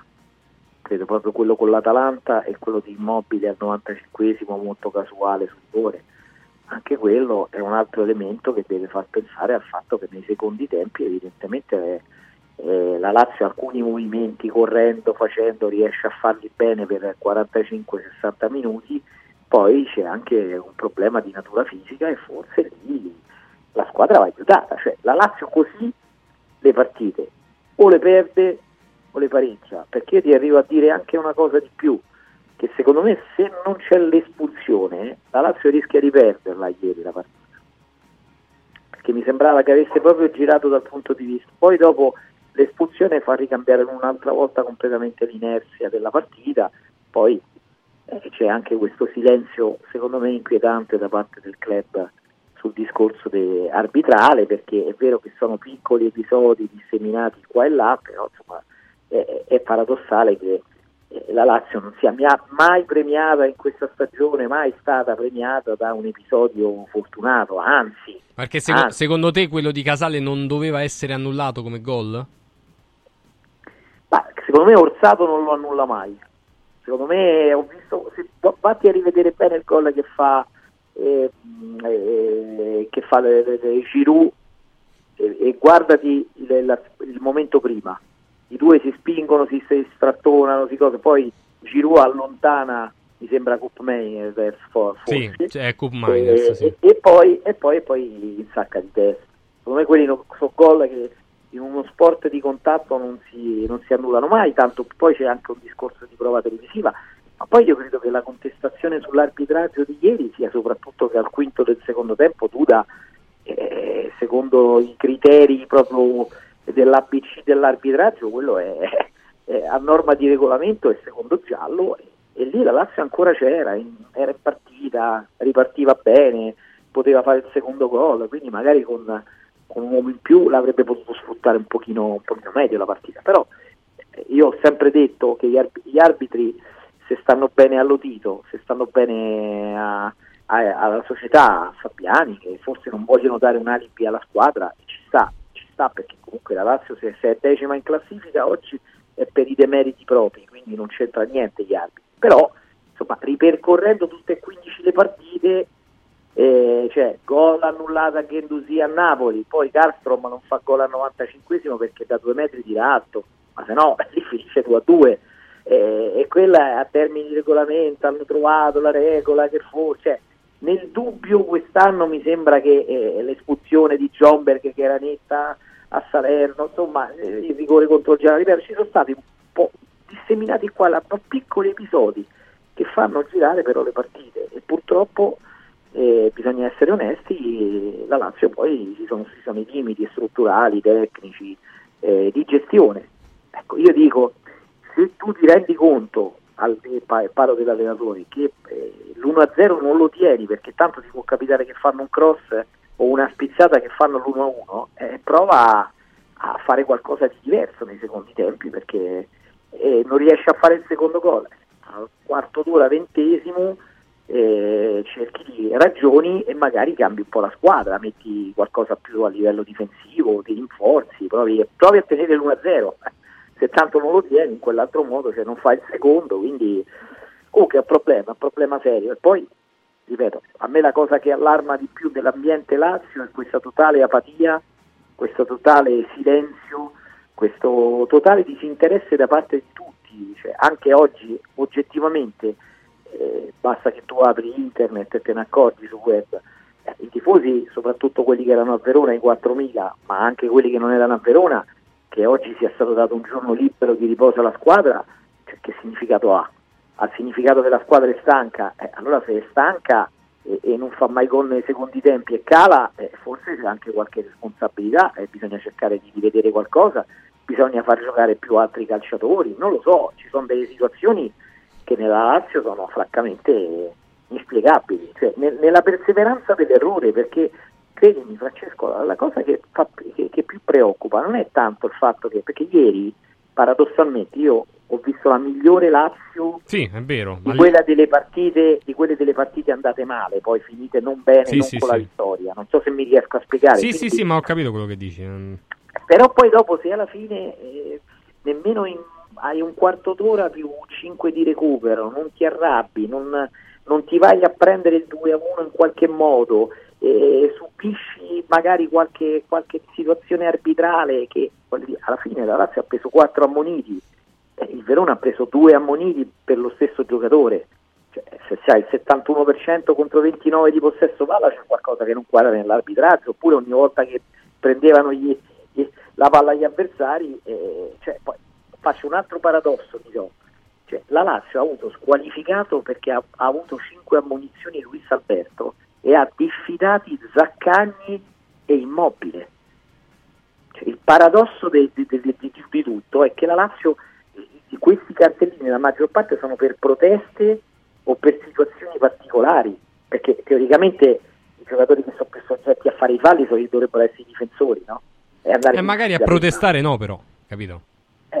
Capito, però ci sono anche delle situazioni particolari, cioè, cioè, io ricordo per dire un cartellino di, di immobile che dice all'arbitro guarda che fa che Provedella a Sassuolo la, la palla la Ventimiglia che l'aveva presa dentro e viene ammonito, dopo viene cambiata la decisione ma non viene tolta l'ammonizione perché per carità è così il regolamento, eh, però insomma, ci sono delle situazioni che mh, vedo una squadra proprio che non reagisce, cioè non c'ha un sussulto.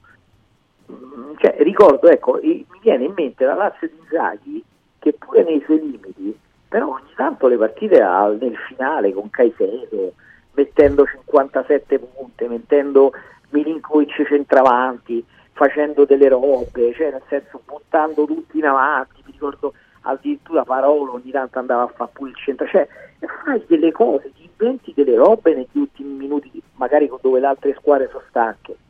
Invece la sensazione che la Lazio possa far gol non c'era nemmeno ieri, eh, dopo l'1-1, cioè l'aveva fatto, poi è stato annullato, però insomma altre, altre grandi occasioni in quei 20 minuti che sono quelli che mi preoccupano di più, è che la Lazio si arrende al suo destino, cioè si lascia andare. Eh, secondo te per quale motivo manca questa diciamo come dire questa verve un po' a tutto il gruppo evidentemente, perché se non viene trascinato il, il nuovo, il giovane da chi c'era prima, eh, evidentemente c'è, un, c'è un problema. Sì, sì, no, ma Cioè non può so, essere sempre la società, il direttore sportivo. Zone, no? Una squadra nella sua comfort zone, ogni tanto fa il presidente Lotito, fa due o tre furiate, eh, qualche volta i tifosi fischiano e sono stati fatti passare pure perché hanno fischiato l'altra volta, l'altra- la precedente partita, per come se avessero fatto lesa maestà, eh, di fronte a una partita con Cagliari che riesci a, a rischiare di non vincere nonostante sei in 11 contro 10, eh, eh, quindi cioè, a me quello preoccupa, io non lo so, io, non- io non faccio l'allenatore, io credo, io lo vado ripetendo da qualche mese, per me questa è una squadra che è in chiarissima crisi di rigetto, per me è una squadra che ha una crisi di rigetto proprio a livello di squadra perché provano a fare le stesse cose, la fanno forse con minore intensità, con minore voglia, Beh, sicuramente con minore velocità, questo mi sembra evidente. la minore velocità e poi ci sta anche che l'anno scorso eh, bisogna essere oggettivi. L'anno scorso per dire a Verona la Lazio fa 1-1, fa una partita simile, ma gioca molto peggio, viene messa molto più in difficoltà da Verona. Cioè, l'anno scorso la Lazio fa una partita contro il Monza che è peggio dell'1-1 che fa quest'anno, però poi a un quarto d'ora alla fine entra Romero e, e tira sotto la traversa e fa gol e ha vinto 1-0. Cioè, l'anno scorso la, la Lazio aveva già mostrato qualche situazione di fatica, però le rimediava le partite, le rimediava con, con bravura, con forza d'animo, con una grande eh, capacità difensiva più che di attacco, perché è un po' nel girone di ritorno dell'anno scorso, so, ti ricordi anche per dire, ti faccio un esempio, il derby di ritorno, Eh, la, la Lazio il derby di ritorno lo gioca dal ventesimo del primo tempo in 11 contro 10, merita di vincere perché alla fine fa un grande gol, però pure lì aveva avuto delle difficoltà ad attaccare la Roma, se ti ricordi. Cioè, nel senso non è che era più già brillante nel girone di ritorno, poi fa 37 punti all'andata, 37 al ritorno e quindi tutto viene cancellato da- da- da- dai numeri. Però eh, c'è, c'è una componente anche di, eh, di- di- di fortuna o, o di sopravvalutazione della rosa. Probabilmente il secondo posto ha fatto sbagliare delle valutazioni in estate su alcuni giocatori che evidentemente avevano- erano andati oltre le loro possibilità. Eh, Bisogna essere onesti poi che l'apporto che è arrivato finora dal mercato in una squadra già di per sé abbastanza confusa, quindi ci sono mille giustificazioni per i nuovi, però l'apporto che è arrivato dal mercato è stato abbastanza onesto rispetto ai soldi spesi e rispetto a quello che ci si aspettava. Cioè, se andiamo a vedere Beh, da, da faccio le- da Kamada sicuramente. I, era, aveva cominciato a far vedere, poi si è fatto male, è quello che devi fare, poverino. Diciamo, Cioè, onestamente Castellanos eh, eh, nel, nel- nel complesso, tranne quelle, que- quelle sensazioni iniziali, anche lui si è intristito secondo me e si è adeguato al trend generale perché per dire Castellanos a me piaceva molto il modo eh, in cui entrava, no? che comunque vol- aveva proprio anche a, li- a, livello di mimica facciale la voglia di spaccare sì, il sì, mondo, è vero, è vero, è vero. dove devi fare dei pressing, delle cose. È un, po spe- è un po' spento, è un po' vabbè. Bravissimo, bravissimo. Al detto del valore del giocatore, io non sto criticando il valore di giocatore, sto dicendo che poi l'apporto che comunque si sta avendo dal mercato è un apporto oggettivamente limitato. Cioè Rovella Cataldi eh, io non lo so se l'anno scorso, forse Cataldi andava meglio l'anno scorso rispetto a quanto sta facendo Rovella adesso, devo essere onesto. Cioè Rovella è un buon giocatore, anche l'ho confermato anche ieri, fa girare bene la squadra, eh, per carità, però siamo, cioè, 17 milioni è costato Rovella, Sì. 17-18 milioni. Sì, pagabili, in, Lazio du- sono pagabili in- in due anni, eh, è un prestito biennale. tantissimi anni, quello che vuoi, però li devi pagare, cioè nel senso, cioè, non sono i 4 di Pellegrini che se poi dopo non ti va bene eh, fa nulla. Eh, sono 17-18 milioni, è un ragazzo interessante, Rovella, a me piace, però forse anche lui è, è- forse più una mezzala. Cioè, forse si, di, si sta cercando di adattarla a un ruolo non suo, cioè, non, non lo so.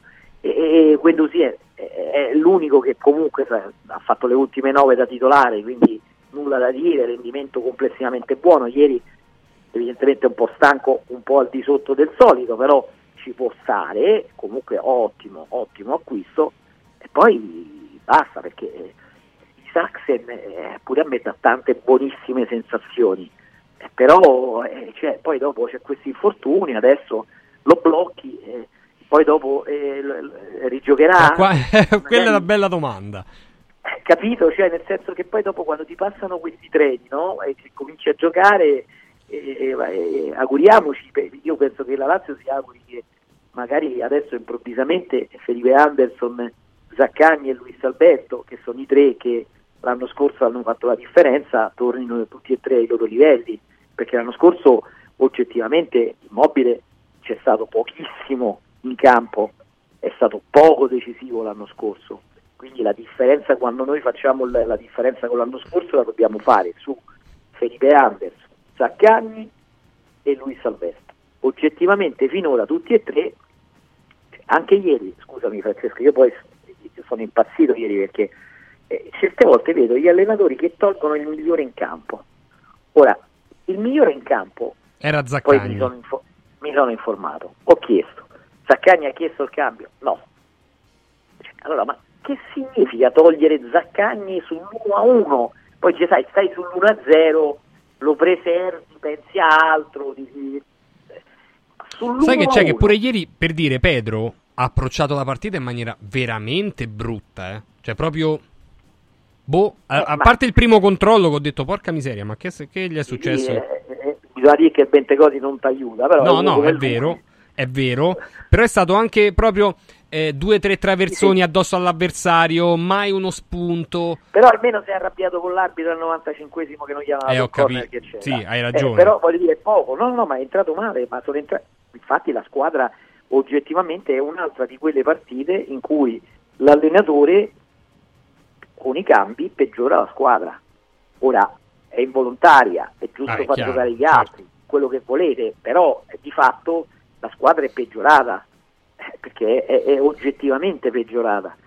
Cioè, io quando ho visto gli ultimi 5-6 minuti eh, è entrato all'84esimo Vesino. Eh, Vesino è un giocatore che in questa squadra per me è titolare tutte le partite, non so dove, non so in che modo, ma Vesino non può non giocare. Ora c'era stato tutto il problema che Fuori visto. rosa, sì, certo. Tra l'altro l'unico, l'unico, l'unico veramente segnale di vita che c'è stato a Formello è stato questo accanimento o questa situazione gestita in modo da, da- da club eh, tipo Manchester City, eh, però poi dopo vai a vedere tutto il resto della gestione, compreso il giorno libero dato oggi, che ti ripeto, se guardi su internet ha fatto molto arrabbiare i tifosi, perché insomma sembra quasi un premio a una squadra che onestamente non ti sta dando. No, che magari in questo momento farebbe bene a- ad allenarsi. Oppure, oppure, la possiamo vedere in questo modo, Luigi, potrebbe anche essere non un premio, ma un... Questa è l'ultima chance che vi diamo per cercare di schiarirvi le idee. Dopodiché dopodiché. Perché comunque credo, credo che un po' una reazione dopo l'alzata di, di scudi del, del direttore sportivo ci, ci fosse stata, no? Nel, nella partita forse col Cagliari.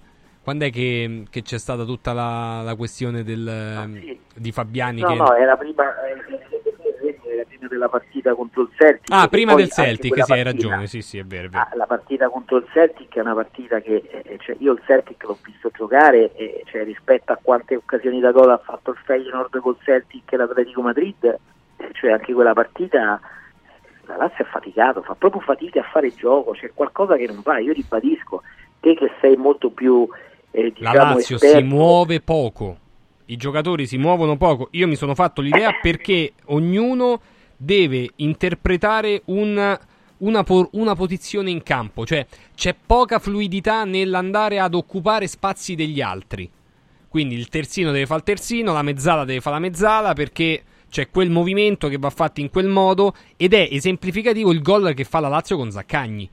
Cioè palla, palla larga, palla dentro, 1-2, sovrapposizione e, il, il terzo attaccante che entra dentro. Quella è un'azione veramente tipica di Maurizio Sì, sì. Sarri. Però quante volte ti riesce? Poche. Cioè, poche. no, eh, non è mai riuscita Poche. la prima volta forse. No, ma lascia stare quante volte segni, ma quante volte ti riesce quel tipo di giocata lì? Te, te è riuscita perché Felipe Anderson in un momento ha scompigliato un po' le cose con un colpo di tacco. È stata quella No, la no, giocata vedo- innescante. Io vedo t- tanti allenatori che nei finali di partita, siccome molte partite si decidono poi nei finali, soprattutto nel campionato di Serie A, se soprattutto con i cinque cambi. Ecco, si decidono nei finali di partita. E io vedo tanti allenatori che nei finali di partita le provano tutte, ma tutte, tutte. Oggi non so se ti è capitato di vedere Monza-Genoa, risultato ingiusto perché il Genoa aveva giocato meglio. Eh, il Genoa ha tirato tanto di più male perché ha tirato male. Si è mangiato un gol Perfetto, Reteghi che però- a metà basta. Sì, perfetto, perfetto, però voglio dire, se tu vedi la partita, poi dopo come vanno sotto, mette Dragusin a far centravanti. Cioè, mette- cioè, fa, fa una cosa che, che è una cosa che faceva Mourinho con Materazzi nel, eh, 15 anni fa, eh, cioè non è che è una genialata, chissà chi è, però è una cosa che tra l'altro la, la Lazio ha cominciato a fare ieri perché a un certo punto quando è entrato Vesino, poi Vesino gli ha detto resta lì a fare la torre. Eh, però quando, quando, eh, c'è l'arrocco della squadra avversaria che si mettono tutti sotto linea della palla, eh, cioè devi, devi pensare a delle situazioni di gioco diverse, eh, cioè non, non c'è dubbio su questo. Cioè, ieri quando tu togli, su, ripeto, stai 1-1, quindi la partita non è dice, sai, stai l'1-0, fai il cambio immobile castellano, ma se stai sull'1-1, ieri, immobile Zaccagni non li tolgo mai, io metto Castellano, tolgo un centrocampista, mi metto 4-4-2, cioè tro- trovo una cosa diversa, cioè non è possibile che la Lazio siccome ha provato a giocare con Castellanos e Immobile, peraltro con una dichiarazione di Sarri dopo Lazio-Genoa 0-1, dicendo la squadra è peggiorata nel finale con le due punte, non lo farò mai più. Eh, eh, la squadra è peggiorata con le due punte perché forse sarebbe meglio cominciare a provarlo qualche volta la squadra che gioca con le due punte. Forse magari giocando 4-3-1-2 recuperi pure uno Camata se giochi con, con Immobile e Castellanos davanti. Non lo so, cioè, tro- provi una cosa diversa, qualcosa di diverso. Tentativi, tentativi, tentativi. Il destino, il destino è quello, cioè ormai hai visto che in quel modo lì di, di attaccare le difese schierate le partite non le riprendi più, ti serve l'episodio, ti serve, non hai Caicedo che è un giocatore adrenalinico che magari negli ultimi 10 metri se c'è una palla sporca lì te la butta dentro, non ce l'hai quel giocatore lì e quindi devi trovare qualche altra cosa. Sì, sì, de- devi, devi inventarti qualcosa. Io credo pure che eh, il, il mito di Felipe Caicedo eh, nasce proprio perché c'è stato quell'an- quell'annata dove Cagliari eh, e altre partite lui le ha decise tutte al, al novantesimo. Però prima di quell'annata e dopo quell'annata Caicedo è, è sempre stato un giocatore più che forse normale, ecco, mm, nel- Però nella quando media. entrava era uno, era uno alla Pedro, cioè Pedro adesso ultimamente qualche partita lo vedi anche quando entra, no? Che non è...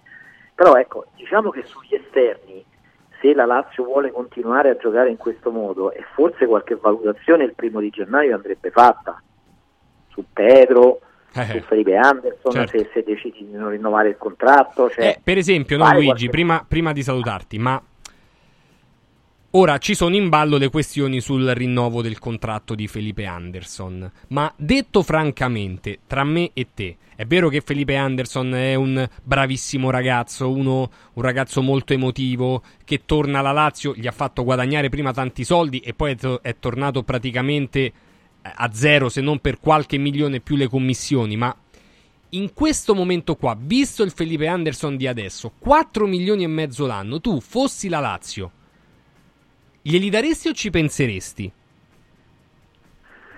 Ti faccio un'altra domanda, tu 4 milioni e mezzo l'anno fino a 37 anni a Luis Alberto gli daresti? Eh, eh, eh. Eh, c'è- c'è- sai che c'è? Che uno ha negli occhi gli ultimi due mesi di Felipe Anderson e allora dice eh, no, non glieli darei, come probabilmente se adesso fosse in corso la trattativa di Luis Alberto uno direbbe beh fammici Fer- pensare un attimo. Fermati un perché- attimo, certo.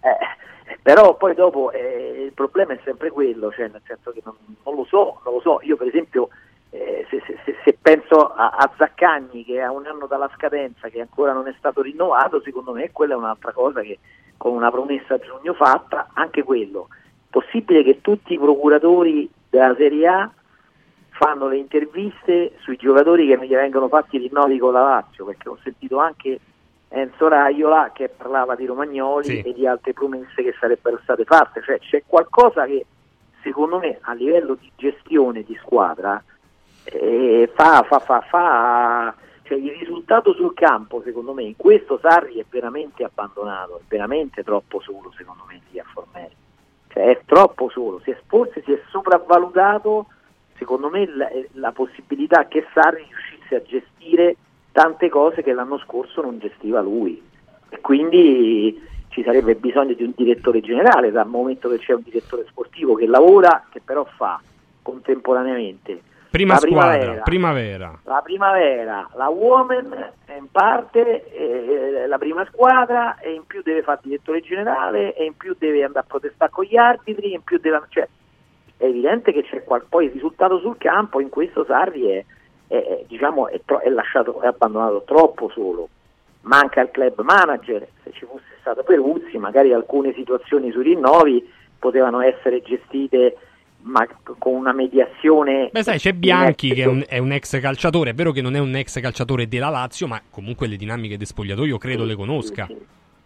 Sì, sì, sì, però insomma ecco, forse a livello di, secondo me a livello di, di- di organico stanno venendo fuori, cioè quando le cose vanno bene, l'anno scorso abbiamo esaltato la gestione societaria, e permettimi di fare un paragone, di De Laurentiis e, e Lotito dicendo sono arrivati prime e seconde, sono le uniche due società italiane, hanno delle società snelle con poche persone al loro interno e, e quindi è la formula vincente.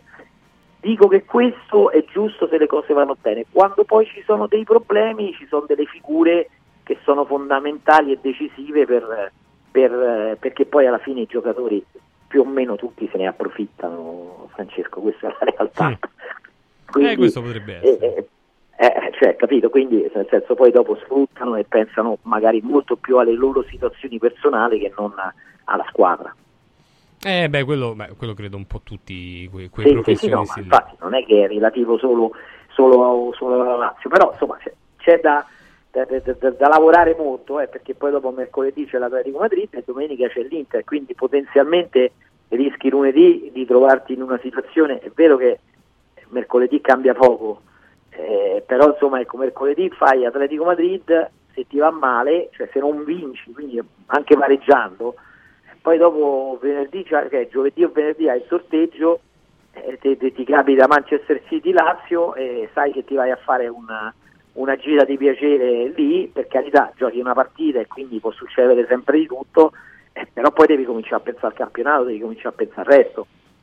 Sì, sì, vabbè, chiaro. Intanto vedi il sorteggio, poi... oggettivamente l'intervista ieri sera Eh, ta- eh, tanta cioè, roba, sì. pensare, pensare, pensare a- a- alla povera difesa della Lazio ma soprattutto al povero centrocampo della Lazio che che in queste condizioni e con una partita e con un giorno in meno di riposo rispetto all'Inter che peraltro credo che giochi la, no, giocherà la sua partita in casa sì con la Real Sociedad esattamente. Eh, che la Lazio ce l'ha in trasferta quindi insomma è, non è semplice domenica sera ecco, per, per, per la Lazio.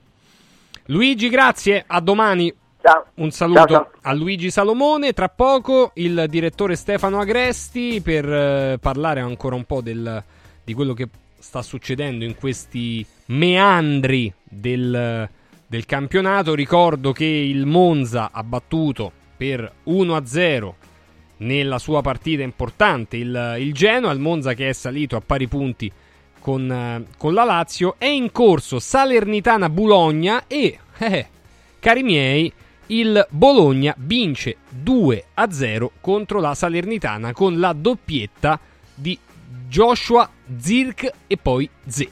A tra poco. Domenica Sport. Basta fatica e mai più plastica. Da oggi con Water Solution hai l'opportunità di avere a casa, in ufficio o nella tua attività acqua depurata naturale, gassata e refrigerata senza limiti. E il risparmio è garantito. Per saperne di più, chiama Water Solution all'800 82 66 88 per ricevere un'analisi gratuita della tua acqua. Water Solution, soluzioni green per una corretta purificazione delle acque.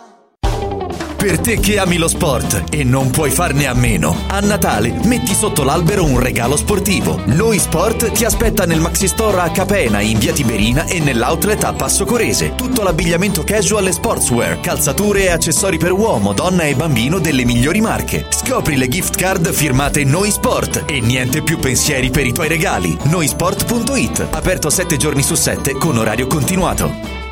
Vuoi un capodanno col botto? Vai a colpo sicuro. Festeggia con i colori e i suoni della pirotecnica Santo Stefano. I migliori marchi sicuri e garantiti. Vastissimo assortimento di fuochi d'artificio, fumogeni, torce e tanto altro. Si realizzano spettacoli pirotecnici di ogni genere. Fatti consigliare da un'esperienza ventennale e sconti pazzi per gli ascoltatori. Pirotecnica Santo Stefano. A Centocelle, via dei Gelsi 23 e viale Ionio 321. Pirotecnicasantostefano.it. Aperti la domenica. Press Up stampa su tutto, dal piccolo al grande formato. Bigliettini da visita, cataloghi, volantini, shopper e molto altro personalizzati con il marchio della tua azienda. Vai su radioradio.pressup.it, clicca sulla vetrina di Press Up e scopri la promozione della settimana. Dal 4 al 10 dicembre, sconti fino al 70% su tantissimi prodotti natalizi da personalizzare. Vai su radioradio.pressup.it, il tuo stampatore online. Antò fa freddo, Antò fa freddo, non ce la faccio più. Accendi la caldaia Vylant. Ecco fatto, amore. L'ho accesa. Mmm, Antò fa caldo.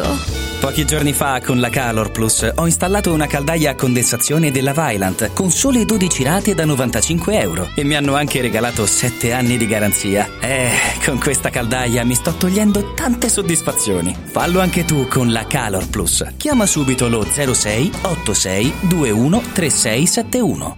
Antò. Gross, maestri del fresco. Ovunque a Roma c'è un nostro supermercato. 180 punti vendita per offrirti ogni giorno i migliori prodotti disponibili sul mercato. Dal 5 al 14 dicembre 50 grandi marche sotto costo, come Coca-Cola o Coca-Cola Zero, due bottiglie da 1,35 litri a solo 2,49 euro. Supermercati Gross, maestri del fresco. La location ideale per un evento speciale, una cena di gala o un tête a tête a lume di candela? Casa tua! Bottega Vittoria, cucina a domicilio e catering. Uno chef professionista direttamente nella tua cucina soddisferà qualsiasi tua richiesta, dalla preparazione al servizio. Tu goditi la tua cena. A tutto il resto, pensa a Bottega Vittoria 351 340 90 89. Instagram Bottega Vittoria 1919. Il centro medico estetico Salus Genovese è sempre all'avanguardia. Infatti trovi elettromedicali speciali per l'epilazione definitiva e i prezzi? I prezzi sono i più bassi del mercato. Prova MS Starlight Laser per un'epilazione definitiva in sole 6 sedute. Prenota una consulenza gratuita al numero 06 44 20 92 81. Salus Genovese a San Cesareo 06 44 20 92 81. Salute e bellezza su misura per te. Salve, sono Roberto Zaccagnini e vi aspetto nei negozi Phone Marketing con i migliori smartphone, iPhone, tablet e notebook nuovi e rigenerati ai prezzi più bassi d'Italia. Possibilità di permuta, pagamento immediato del vostro usato, rate fino a 12 mesi. Da Phone Marketing, accessori e cover personalizzate. Siamo in tutta Roma, a Belletri e a Monteporzio Catone. Fonmarketing.it per acquistare e scoprire tutti i prodotti in promozione. Per info 377 289 4183. Anche quest'anno gli appassionati del freddo hanno il loro villaggio ghiacciato, con piste di pattinaggio sul ghiaccio, musica, eventi, animazione, intrattenimento, area food and beverage, otto fantastiche location presso Auditorium Parco della Musica, Foro Italico Santa Claus Village, Piazzere di Roma, Via delle Cave di Pietralata, Collina Fleming, Centro Commerciale Le Torri, a Cerveteri e a Latina. Visita il sito iceparkweb.it e scopri la pista più vicina a te e gli eventi in programma. Ice Park, il più grande circuito d'Italia. Domenica Sport.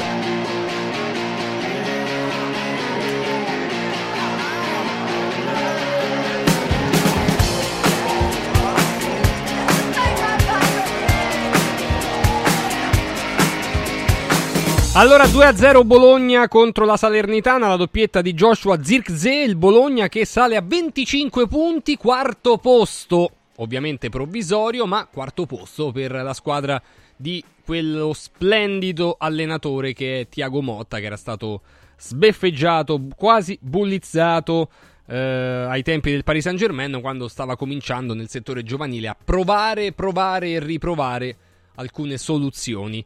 Eh, detto questo, saluto il direttore Stefano Agresti. Ciao Stefano.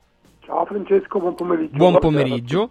Ehm, è la squadra più sorprendente di questo campionato, secondo te, Stefano, il Bologna? Beh, sì, la più sorprendente e forse anche la più bella, forse anche la più bella del campionato perché ora non, magari ieri abbiamo negli occhi la grande partita dell'Inter e quindi è difficile dire, però il Bologna gioca un calcio veramente molto molto piacevole, quindi non fa soltanto risultati ma gioca anche bene a calcio e l'allenatore è stato bravissimo a valorizzare tanti ragazzi, a cominciare proprio da Zirzi, lo ha messo nelle condizioni di esprimersi al massimo e lui lo ha fatto e lo sta facendo benissimo.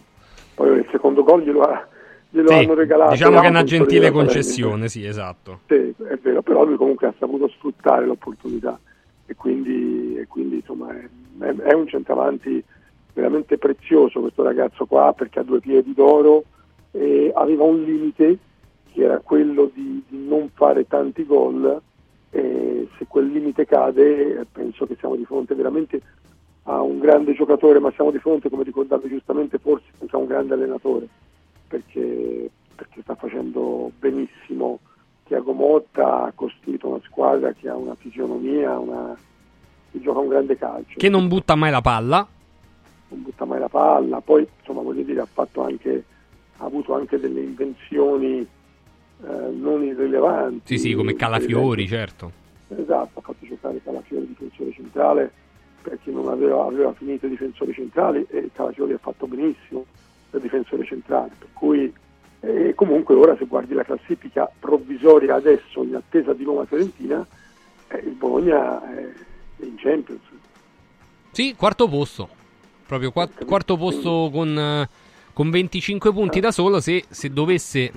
Certo, se la Fiorentina dovesse battere la Roma, la Fiorentina sarebbe quarta da sola. Se la Roma dovesse battere la Fiorentina, riscavalcherebbe il Bologna. Però, eh, insomma, prossima partita è se Bologna. pareggiano rimane quarta. Se pareggiano Se rimane quarta, esattamente. E prossima partita scontro diretto, Stefano, perché è Bologna-Roma.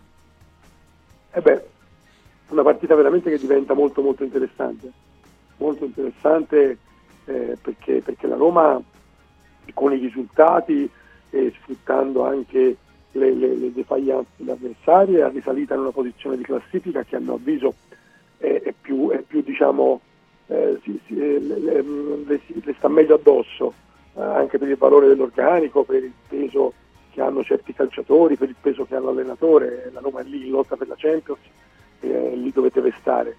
ha vinto tre delle ultime quattro partite di campionato che ha giocato, eh, oggi ha una grande occasione perché se dovesse vincere la partita di stasera veramente, veramente potrebbe guardare alla prospettiva Champions con grande fiducia perché poi per carità eh, siamo tutti più o meno, credo, innamorati del Bologna per il modo di fare calcio, se pensiamo alla prospettiva di andare verso eh, la fine del campionato ci viene difficile immaginare che Bologna possa continuare a resistere lì a, in zona Champions con il Milan, con il Napoli, con la Roma, quindi, quindi ecco io credo che, che se la Roma dovesse vincere stasera farebbe un grande passo avanti.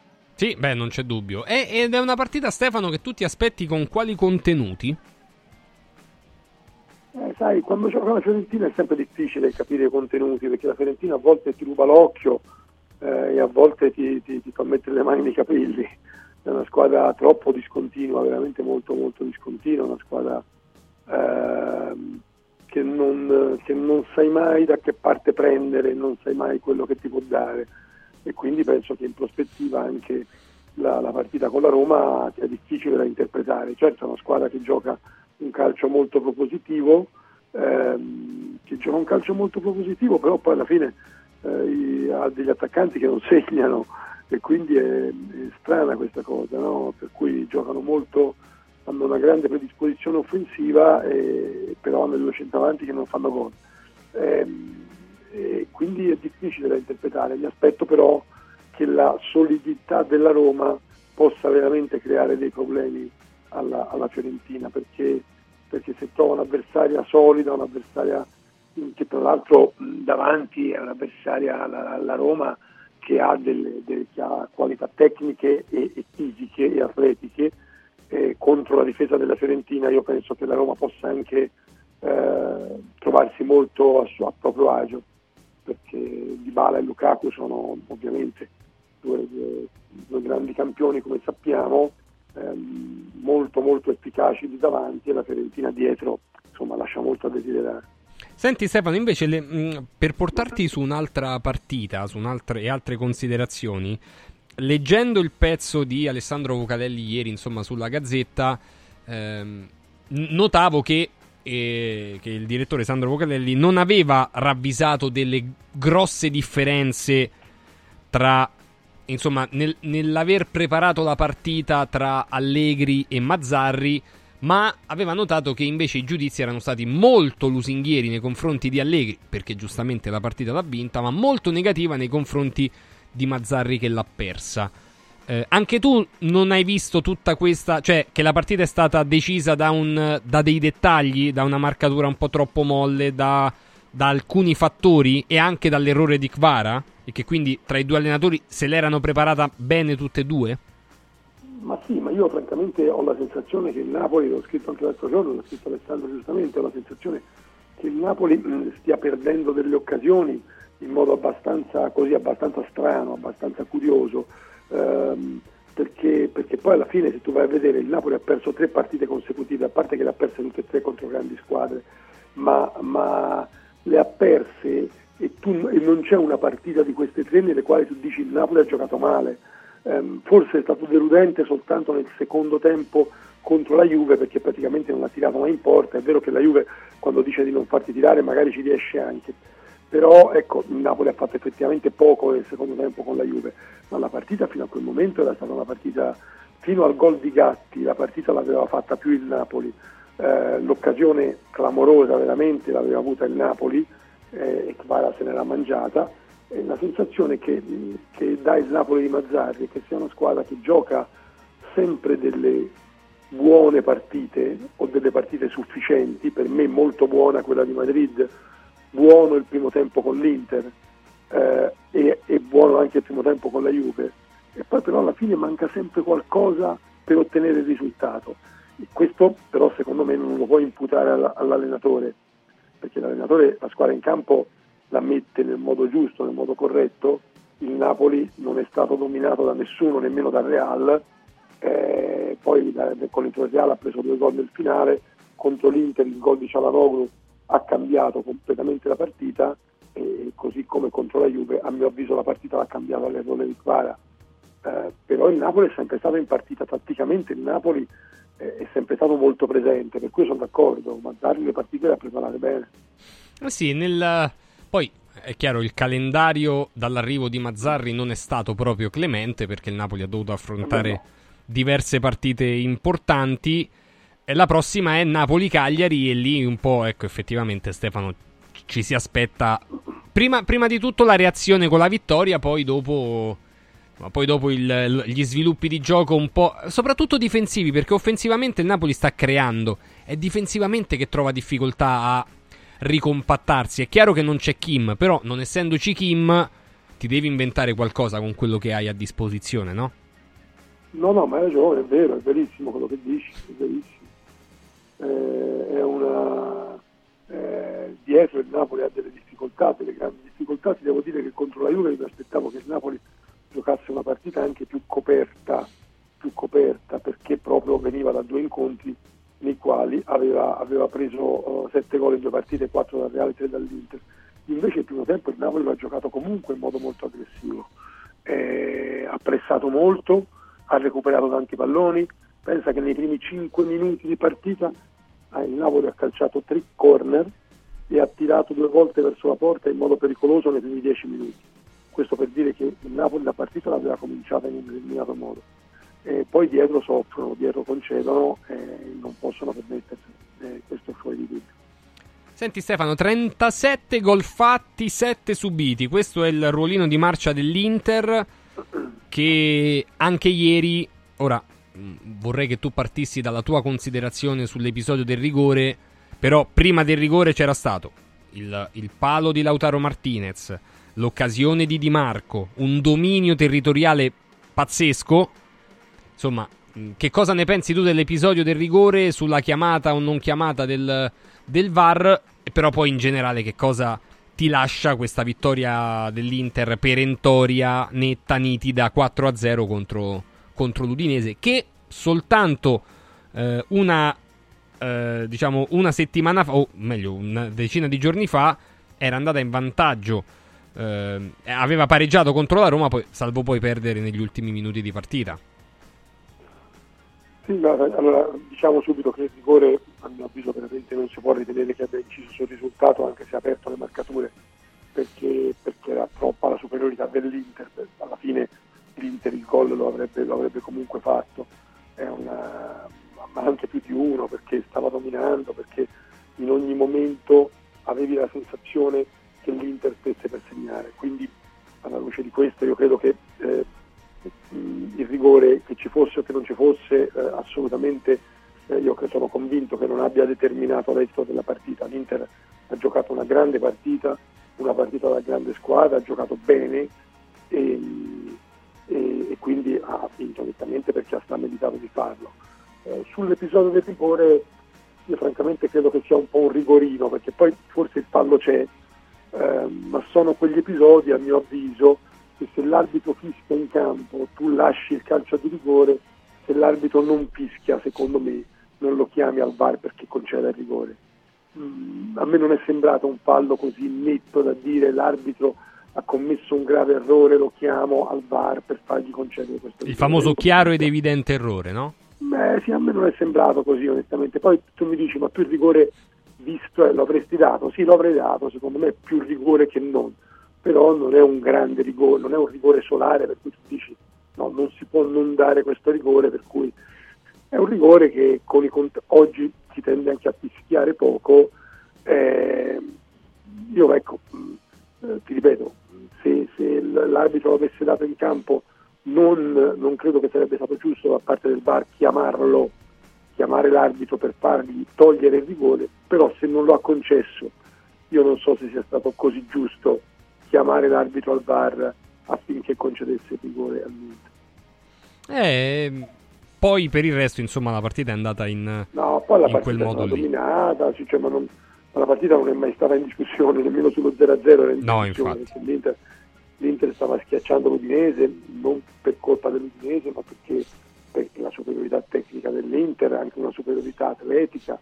Cioè, L'Inter stanno tutti bene, anche se magari ha avuto degli infortuni, ma quelli che sono in campo eh, stanno benissimo, sono degli indemoniati, ecco, per cui credo in questo momento l'Inter sia veramente difficile da, da frenare per chiunque, e l'ha frenata la Juve e questo è indicativo e non a caso la Juve è lì a due punti dal vinto. Obiettivo, intanto il Parma poi alla fine ha pareggiato, me l'ero persa, è 3 a 3, Sì, pazzesca questa. Ha segnato due gol nel recupero. Sì, pazzesca. Eh, mi ero lasciato sul gol di Mihaila, ho detto vabbè ma ti pare che poi invece sì, eh, ha pareggiato 3 a 3 contro il Palermo e questo significa che il Parma ritorna in vetta alla classifica grazie anche alla sconfitta del Venezia ieri contro, eh, contro la Cremonese. Occhio a questo Como perché il Como di Fabregas, che è molto interessante da vedere, eh, ve, lo, ve lo consiglio, è... eppure il Catanzaro che si sta riprendendo. È una bella Serie B, è piena zeppa di... Molto bella, sì. Di ottimi Come- come giocatori. Fabregas dici che è interessante, io ho visto non questa partita, la precedente, che francamente non mi aveva da- fatto una grande impressione dal punto di vista della qualità del gioco. No, magari- è chiaro. Però Stefano sta provando Fabregas a far sviluppare, cioè comunque ha messo tanti giocatori offensivi, mette da Cugna, Verdi, eh, Carrigan insieme a Cutrone, eh, poi nel secondo tempo cambia, ora non ha giocato Bianco, eh, Blanco ma giocherà, eh, cioè insomma mette tanti giocatori offensivi e nella partita col Modena è vero che ci ha avuto pure secondo me un po' di fortuna perché il Modena nei tiri quantomeno l'ha dominata, però è una squadra che si... è rognosa da affrontare, eh? È rognosa da, da affrontare. Vediamo, insomma, è, è particolare questa scelta. Hanno mandato via, via Longo, adesso c'è, c'è Cesc Fabregas. Dicevo, nel Catanzaro mi ha colpito moltissimo, molto, molto, molto in positivo. Infatti, secondo me è un giocatore che la, la Serie A la potrà, la potrà fare. eh, il, il greco Katseris che ieri ha giocato terzino destro, ma gioca praticamente in tutte le posizioni. Mi è piaciuto molto, molto, molto, molto. Devo essere, devo essere sincero. Eh, ti volevo portare invece, direttore, su un po' una considerazione. Ecco, su, tu prima dicevi la Juventus ha fermato l'Inter, sì, ed è indicativo. L'idea di Allegri, secondo te, è quella di mantenere questo tipo di distanza fino a febbraio-marzo, quando poi l'Inter avrà le partite di, di Champions? Eh, sì, secondo me sì, ma non solo le partite di Champions, guarda, c'è, c'è un- una situazione che si crea a gennaio che secondo me può in qualche modo incidere. Coppa l'Inter- d'Asia. Eh, la eh, ma anche, ma io dico, dico la Coppa, io dico la Coppa, eh, la Supercoppa italiana. Ah, è la vero, sì, è Supercoppa vero. italiana, certo. La Supercoppa italiana costringerà quattro squadre, eh, l'Inter, la Lazio, eh, il Napoli E la Fiorentina. e la Fiorentina, ad andare a Jeddah a giocare due partite e questo mh, a gennaio secondo me potrebbe creare un problema perché c'è il viaggio, ci sono due partite in più da giocare in tre o quattro giorni, se qua dipende se giochi la prima o la seconda semifinale e, e- e- le partite di campionato non le rinvii ma anticipi la giornata precedente e posticipi quella successiva. Per cui diciamo che ti trovi molte partite tutte ravvicinate e lì eh, la fatica secondo me un po' si può far sentire tra viaggio e tutto quanto. Quindi io credo che sia una cosa che, che, mh, eh, che può, dare, che può dare una mano alla, alla, eh, Juventus. Io credo che Allegri voglia rimanere il più vicino possibile all'Inter in attesa che l'Inter magari accusi un, un passaggio a vuoto. Eh, È ovvio che essendo la Juventus sotto due punti, la Juventus non può permettersi il passaggio a vuoto. Eh, però eh, la Juve per il momento non, non ne ha avuti il passaggio a vuoto nelle ultime partite. Ha, ha pareggiato contro l'Inter, poi le altre le sta vincendo, a fatica all'ultimo minuto come a Monza, sì, però le vince e è lì. E quando hai la Juve addosso tu devi sempre stare attento. Eh sì, infatti è quello un po' il, il discorso. Con la Juve in queste condizioni, anche forse di, ehm, di fiducia, in questo momento le cose possono farsi molto interessanti, calcolando che probabilmente Stefano, quella lotta lì per lo scudetto, ora non so che cosa succederà, che cosa ne pensi tu del Milan, però quella lotta a scudetto probabilmente si sta piano piano, inesorabilmente riducendo nel numero di squadre, no? Beh, più che una lotta a scudetto mi sembra un duello scudetto Eh, ormai. infatti. Poi per carità nel calcio abbiamo visto succedere di tutto, però il Milan è a 9 punti dalla prima, eh, il Bologna, diciamo il Bologna perché è quarto in questo momento, il Bologna che è quarto è a 13 punti, la Roma se vince stasera va a 11 punti dalla prima, credo che siano troppi, no? Troppi. Penso che, che sia un duello scudetto, anche perché l'Inter ti dà la sensazione di essere la squadra più completa e più forte. Eh, il, il, um, eh, la Juve ti dà la, la, la, sensazione di essere una squadra molto concreta che non ha le coppe e che comunque non è destinata a crollare. Eh, quindi io credo francamente che, poi, che possano crollare addirittura tutte e due, mi sembra quasi impossibile. Per cui io credo che questo sia destinato a essere un duello scudetto e vediamo quanto va avanti. Per il momento la Juve resiste, per il momento la Juve resiste e se dovesse resistere fino a a, alla fine di gennaio, al 20 di gennaio, quando cominciano gli impegni supplementari per l'Inter, eh, allora può anche, può anche, un po' può anche veramente diventare molto pericolosa no? per l'Inter. Intanto nel prossimo turno di campionato vanno direi tutti e due in trasferta, però la trasferta Sì, c'è Genoa Juve e Lazio Inter. Poi magari ripeterà che l'Inter vince a Roma e, e la Juve perde a Genova, però diciamo che sulla carta insomma, è, meglio, è meglio andare a giocare a Genova piuttosto piuttosto che a Roma contro la Lazio, che poi la prossima giornata già offre alla Juve una, un'occasione in più, magari la speranza eh, di, di, poter sfruttare una, una, partita che l'Inter deve a vincere a Roma e quello non è semplicissimo. Eh. Stefano, l'ultima cosa che ti chiedo è, è troppo semplice prendersela con Stefano Pioli oppure effettivamente sull'allenatore del Milan eh, è giusto porsi delle domande? No, ma delle domande è giusto porsele, ci mancherebbe altro, però secondo me è troppo semplice. È troppo semplice e sbagliato, perché se io vedo l'organico del Milan adesso, soprattutto poi con gli infortuni, francamente vedo un organico che non è competitivo per stare lassù, certamente non è una squadra che in questo momento la puoi paragonare all'Inter, è una squadra che ha delle lacune, è una squadra che non ha un centravanti eh, di riserva, anche se poi Jovic ironia della sorte ha segnato due gol nelle ultime due partite, però insomma non ha un centravanti di riserva affidabile, anzi io dico che al Milan manca il centravanti titolare perché uno di 37 anni come, come eh, Giroud dovrebbe probabilmente partire dalla panchina e rendersi utile partendo dalla panchina se non giocando da titolare qualche volta. Eh, dietro sta giocando ormai da due partite con, con uh, Teo Hernandez uh, difensore centrale perché mancano tutti i difensori centrali e ancora mancheranno eh, io credo che francamente poi noi possiamo anche dare le colpe a Pioli, sicuramente Pioli ha sbagliato delle cose, la sensazione è che nelle ultime partite stia anche improvvisando un po' troppo, però insomma mi sembra che, che il problema del Milan sia, siano, come spesso accade, più i giocatori dell'allenatore. Eh, potrebbe essere questa un po' la, diciamo, il, il, sunto della situazione, tanto domani avremo tempo per parlarne. Direttore, grazie, buona domenica. Grazie Francesco, buona domenica a tutti. Buona Ciao, domenica grazie. al direttore eh, Stefano Agresti, vice direttore della Gazzetta dello Sport. Sempre 2-0 tra la Salernitana e il Bologna, in realtà 0-2. E niente, noi ci blocchiamo un attimo, tempo per le nostre aziende e poi torniamo con un altro direttore, Xavier Jacobelli. A tra poco. Domenica Sport. È bello sapere che in qualsiasi momento c'è chi si prende cura di te.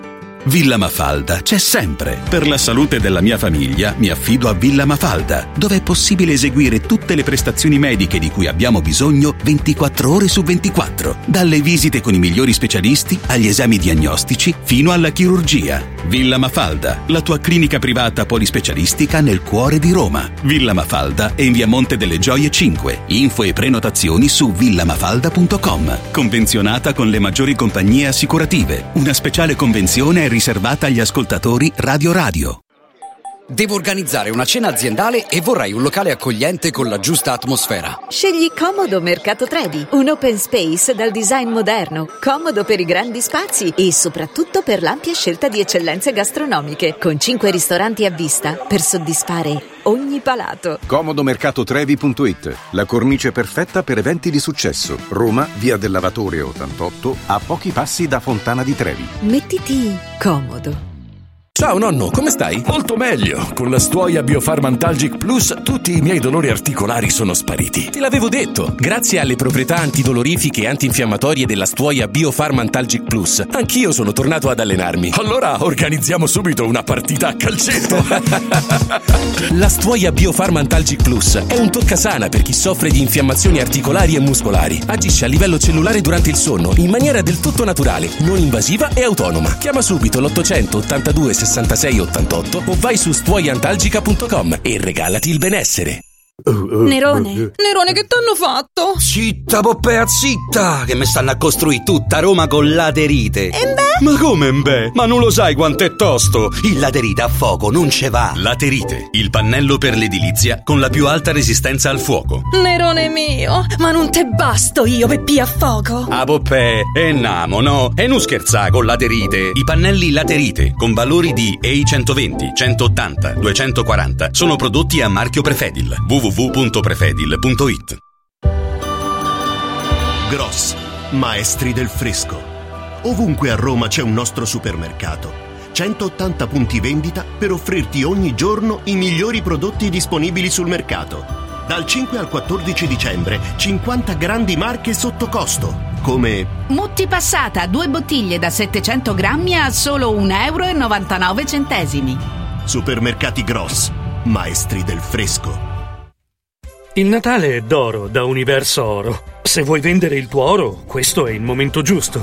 Universo Oro ti offre una quotazione straordinaria a partire da 41 euro al grammo. 41 euro al grammo netti senza commissioni, con pagamento immediato. Ottieni il massimo. Scegli Universo Oro, dove il Natale è d'oro. 800 13 40 30. Universo-oro.it Olio nuovo extravergine di oliva Sabina Top. Eccellenza agroalimentare del Lazio. Garantito e certificato dal consorzio Sabina Top.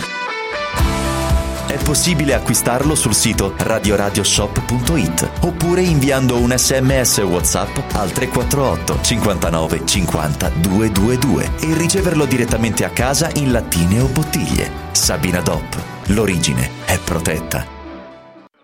Come vanno le cose in azienda? Ah, è tutto un caos. Poco lavoro? No, al contrario, tanto lavoro, ma poco personale specializzato, anzi zero. Noi abbiamo risolto affidandoci a Valori SPA. Selezionano i candidati più qualificati, ottimizzando tempi e risorse. Se sei un candidato in cerca di occupazione o un'azienda in cerca di professionisti, scegli Valori SPA, Agenzia per il lavoro e la consulenza. 06 62 27 90 54 o valorispa.it. Mamma, io mi annoio! E allora preparati, ti porto all'Uneur Park! Dentro la città,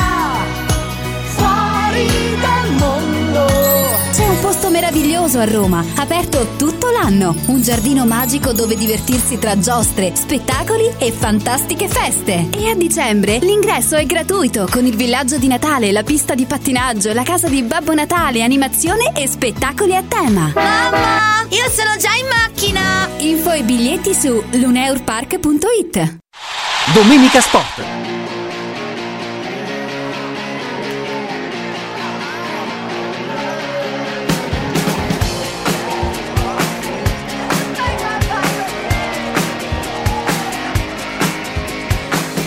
Ricominciata la partita Salernitana-Bologna 2-0 per il Bologna, la doppietta di Joshua Zirkzee, eh, che ovviamente da quando non ha più diciamo del, delle alternative degli alter ego, oppure da quando non è più alternativa a nessuno, sta definitivamente esplodendo da un punto di vista e dei gol e dell'importanza all'interno del Bologna. Lui che aveva assaggiato il, il calcio italiano con il Parma dal settore giovanile del Bayern Monaco ha ha fatto un, un piccolo giro di ritorno eh, passando per, per l'Anderlecht dove effettivamente aveva fatto benissimo quell'anno con, con 16 gol in 38 partite.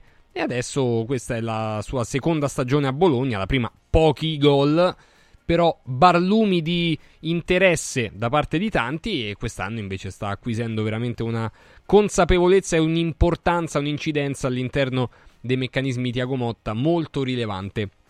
Eh, saluto il direttore Xavier Jacobelli. Ciao Xavier. Buonasera. Buonasera Francesco, eh, buonasera a chi ci ascolta. Buonasera Xavier. Senti, prima di arrivare un attimo a Zirkzee, che effettivamente è, è uno dei, dei, volti nuovi di questa Serie A, così un po' come il Bologna, che insomma in questo momento, eh, stante la partita, è a 25 punti, quarto posto da sola, aspettando ovviamente Roma-Fiorentina, ma è da stamattina che noi un po' cerchiamo di, di trovare in che parte del, del corpo Xavier si è annidato quell'1% di DNA di Ronaldo il fenomeno dentro il corpo di Muriel. Perché ogni tanto lui questa... Ovviamente chiedo scusa per, forse per la blasfemia, però ogni tanto quel, quelle robe lì, quel, quel, genio lì e quelle movenze lì possono ricordare, magari in piccolo perché la carriera è ovviamente eh, non paragonabile, però possono ricordare quello che ha fatto quel brasiliano lì.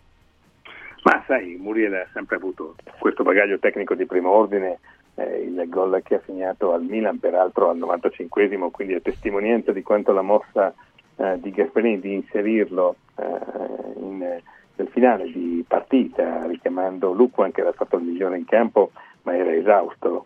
Eh, Lucquan peraltro ha avuto la doppietta, sia stata una mossa felice. Muriel viene gestito da Gasperini secondo me nel modo migliore perché eh, non è la prima volta che inserito eh, nel prosieguo eh, della partita risulti determinante, ma ieri sera l'Atalanta che abbiamo visto in azione con il Milan un'Atalanta che intanto ha voluto reagire alla pessima prova che aveva fornito lunedì scorso eh, perdendo male contro il Torino e nonostante fosse in emergenza infortuni, peraltro la stessa emergenza che ha assillato anche Pioli, tant'è vero che è stato risparmiato in vista della partita di Newcastle. Però credo che la partita di ieri sera e la vittoria soprattutto dell'Atalanta e il modo con il quale l'Atalanta l'ha ottenuta confermi come questa squadra sicuramente si batterà per entrare in Champions League in un contesto alquanto equilibrato perché dietro la coppia che si sta giocando lo scudetto e se lo giocherà fino alla fine Inter e Juventus ci sono almeno sei squadre in lizza per altre due posti. Eh sì, da, dal Milan passando appunto per il Bologna come come sta dicendo, e la classifica, ma pure un po' le prestazioni, Roma, Napoli, Fiorentina, Atalanta, eccetera, aspettando un po' che la Lazio possa piano piano ritrovare una continuità, perché una vittoria eh, ne- nelle ultime cinque partite è un bottino troppo magro per, per la squadra di Sarri che, mh, mm, insomma, deve, deve, ritrovarsi, non c'è dubbio. Mm, Xavier, ecco, ri- rimanendo un attimo alla partita eh, del, del, Milan contro l'Atalanta e guardandola un attimo in casa Milan, chiedevo prima a Stefano Agresti se effettivamente è troppo semplice eh, puntare il dito o il riflettore di, di, quando non vanno le cose su Stefano Pioli. Eh, tu che ne pensi su, su questo? Cioè, dove, sta, dove, è stata la problematica, oltre all'Atalanta che ha giocato una grande partita, eh, logicamente?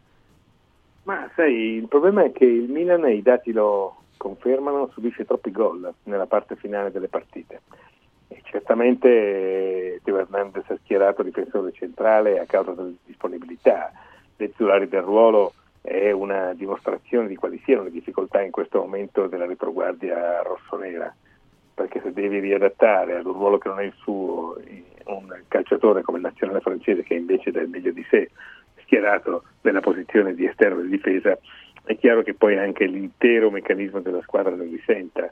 È lo stesso fatto che Calabria sia stato espulso durante le battute finali per un'ingenuità, perché era già ammonito e il secondo fallo gli è stato fatale, eh, denota anche una mancanza di serenità della squadra rossonera che a mio avviso sa perfettamente quanto il bivio della stagione sia stato fissato Newcastle il 13 dicembre prossimo, perché è chiaro che qualora il Milan riuscisse nell'impresa, che sarebbe davvero clamorosa, di qualificarsi agli ottavi in presenza di una vittoria sugli inglesi e di un concomitante successo del Borussia sul Paris, allora la stagione rossonera prenderebbe un'altra piega, anche dal punto di vista di un eventuale investimento sul mercato di gennaio.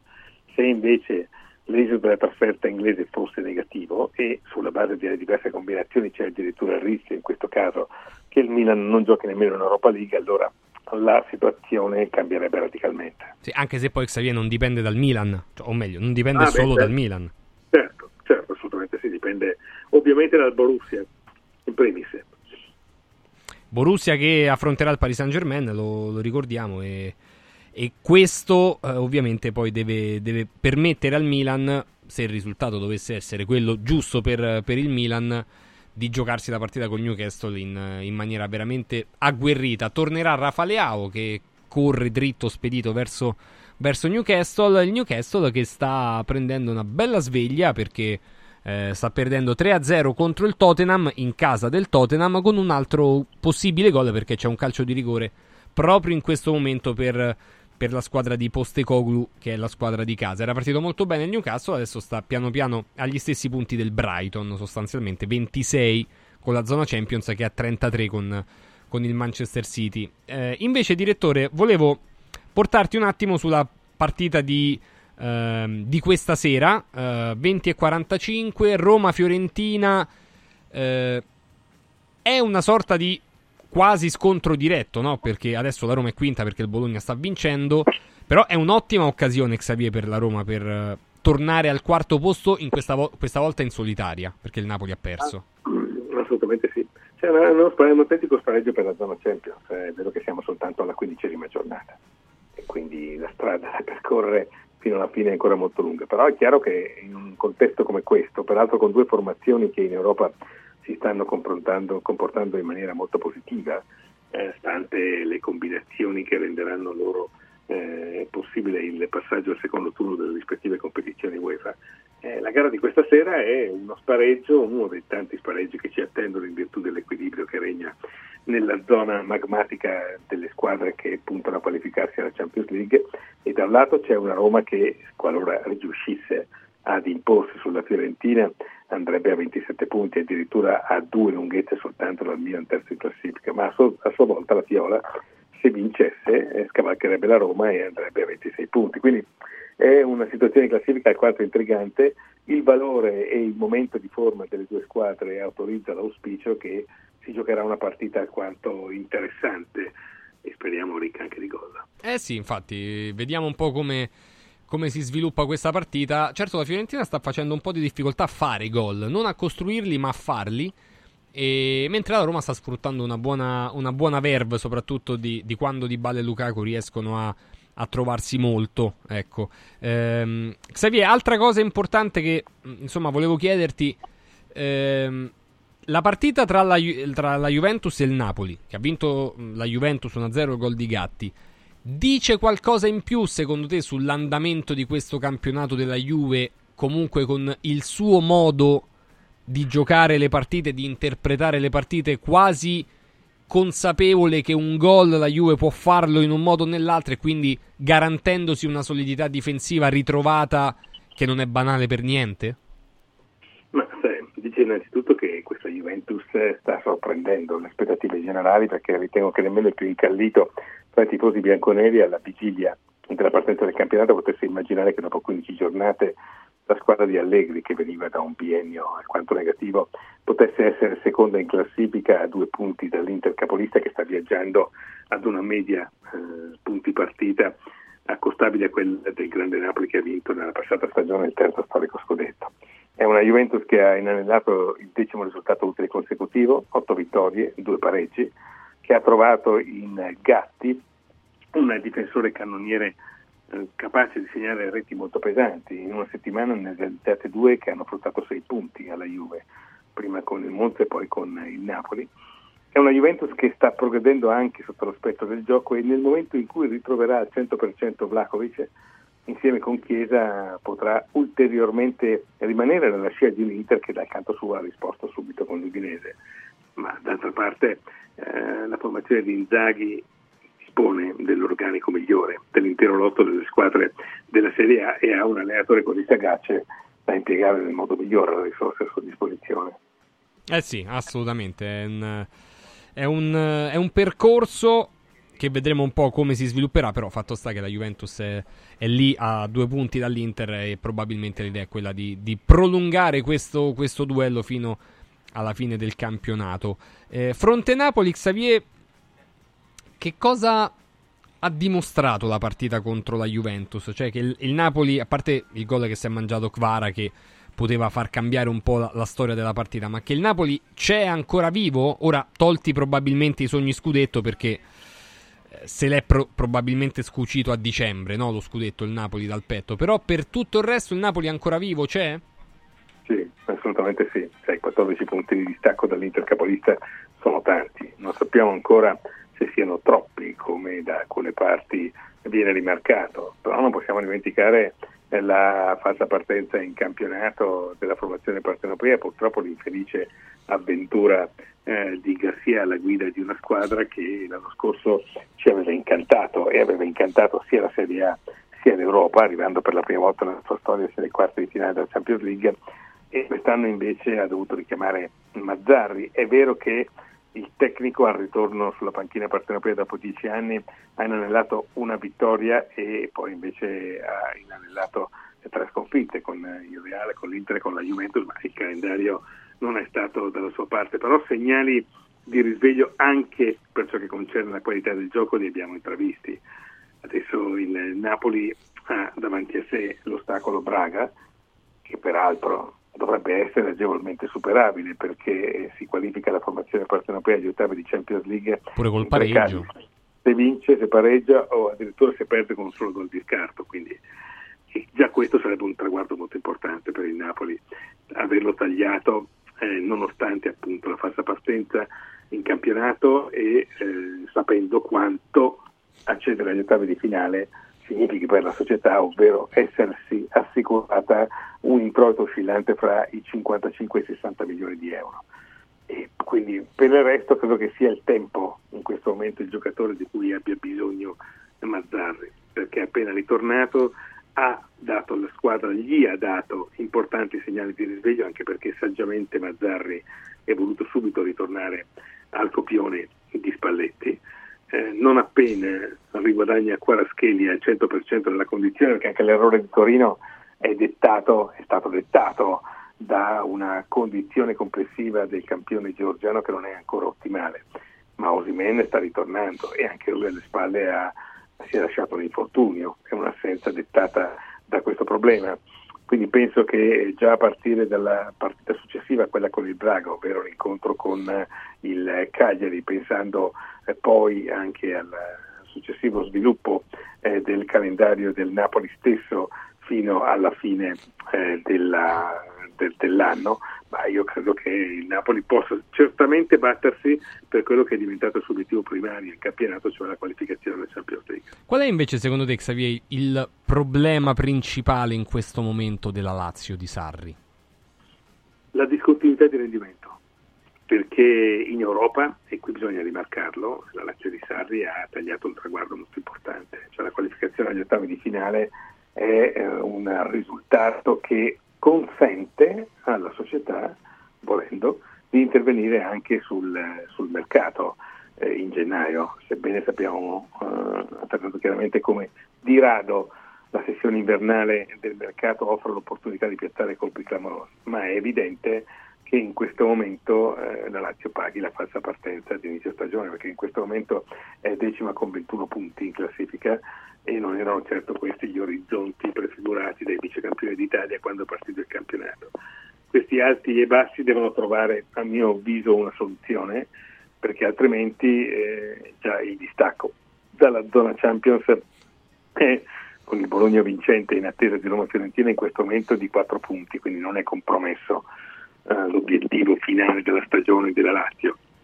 Però è chiaro che non puoi continuare, non puoi pensare, non puoi confidare eh, sempre e comunque sui risultati negativi delle rivali nella corsa ad un piazzamento di Champions League, anche perché ricordiamo che eh, domenica prossima alle liste c'è un Lazio-Inter. Eh sì, Lazio-Inter sarà una delle partite importanti, interessanti di, del prossimo turno.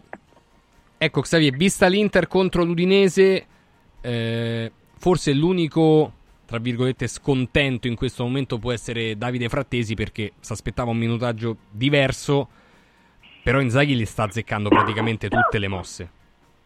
Ma sai, la stagione dell'Inter è talmente lunga, è talmente ricca di impegni, poi Frattesi è un nazionale, quindi sa benissimo di essere già nel novero dei candidati alla spedizione in Germania per la fase finale dell'Europeo, quindi la sua posizione in questo momento è contingente ed è legata ad un rendimento di una squadra che non sta sbagliando un colpo, che sta viaggiando ad una velocità supersonica, se in 15 partite ha totalizzato 38 punti, vincendone 12, pareggiandone 2, eh, perdendone solo una, segnando 37 gol e subendone soltanto 7, beh, mi pare che non ci sia molto da aggiungere, credo che anche Frattesi sia molto felice di questa situazione. Beh, penso proprio, penso proprio di sì. Cos'è che ti ha colpito Xavier di più della vittoria dell'Inter?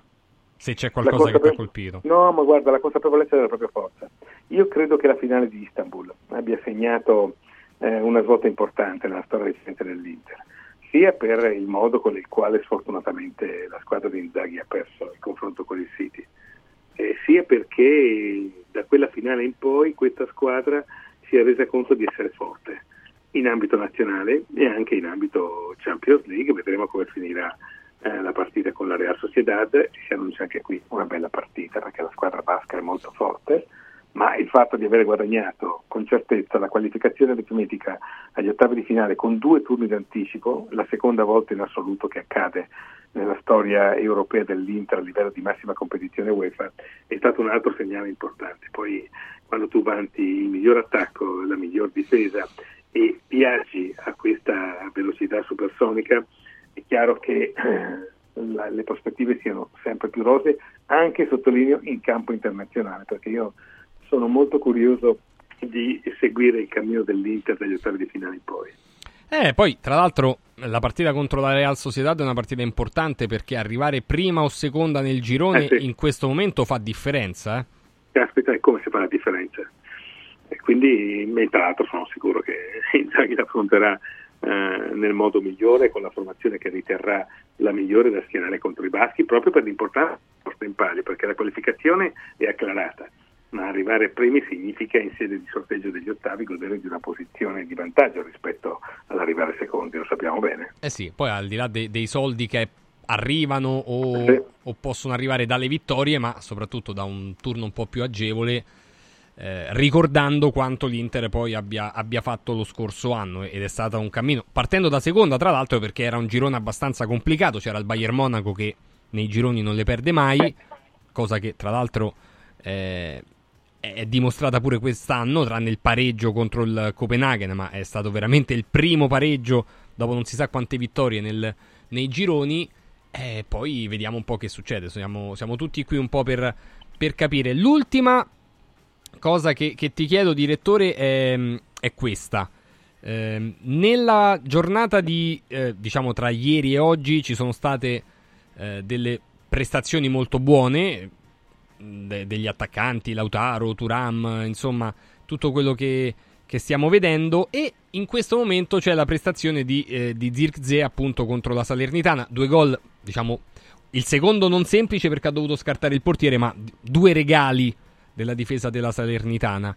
Eh, che cos'è che secondo te che sta mh, funzionando a Bologna? È l'allenatore? Eh, è la dirigenza con, con Sartori che è bravissima a trovare i giocatori giusti? È il contesto Bologna che non ha troppe pressioni, anche se Saputo è un, è un presidente facoltoso, ma non è che spreca i soldi, quindi sicuramente vorrà dei, dei risultati. Che cos'è che sta funzionando più di tutto?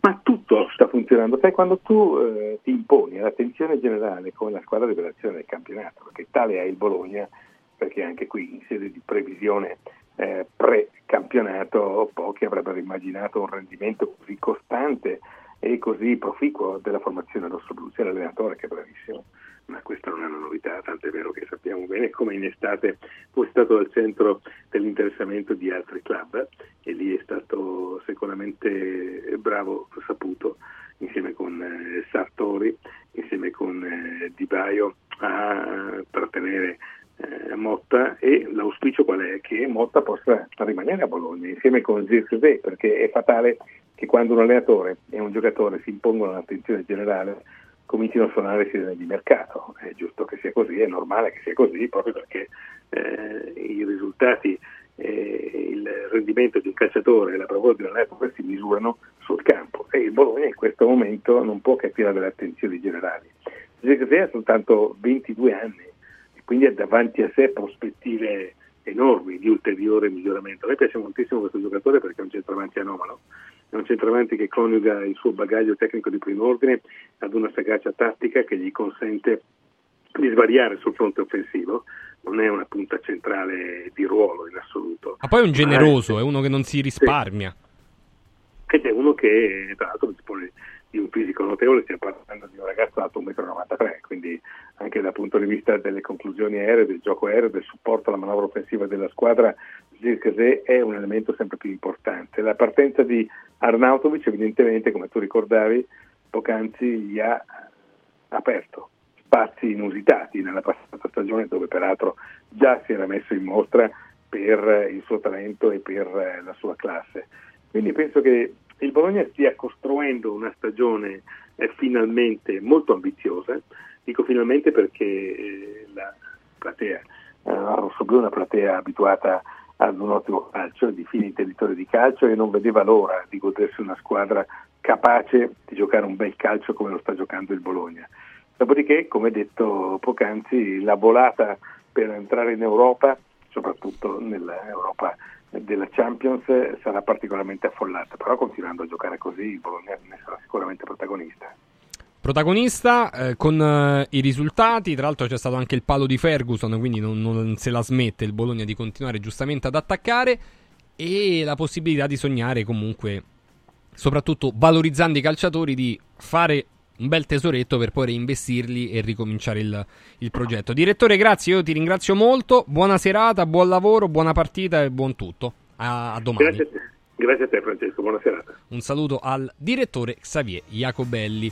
Allora, ultimo blocco che ci prendiamo insieme per riascoltare alcune parole dei protagonisti. Eh, ci lasciamo per ultimo Italiano e Giuseppe Mourinho perché ovviamente la partita è dopo, però è molto interessante sentire eh, i vari Gasperini, Pioli, fare un po' un recap di quello che è successo in questa giornata anche con uno sguardo al calcio internazionale perché ci sono state delle partite interessanti, eh, ci saranno delle partite interessanti perché questa sera ovviamente tolta la partita di, eh, di, Roma tra la Roma e la Fiorentina, c'è un Girona che va a Barcellona molto molto molto molto interessante perché il Girona potrebbe tornare primo in classifica, dovesse vincere, potrebbe appagliare il Real Madrid primo in classifica, dovesse pareggiare, eh, potrebbe rimanere secondo in classifica, dovesse perdere. Vabbè, tutti le abbiamo dette tutte. A tra poco. Domenica Sport. Vuoi un capodanno col botto? Vai a colpo sicuro! Festeggia con i colori e i suoni della pirotecnica Santo Stefano. I migliori marchi sicuri e garantiti. Vastissimo assortimento di fuochi d'artificio, fumogeni, torce e tanto altro. Si realizzano spettacoli pirotecnici di ogni genere. Fatti consigliare da un'esperienza ventennale e sconti pazzi per gli ascoltatori. Pirotecnica Santo Stefano. A Centocelle, via dei Gelsi 23 e viale Ionio 321. Pirotecnicasantostefano.it. Aperti la domenica.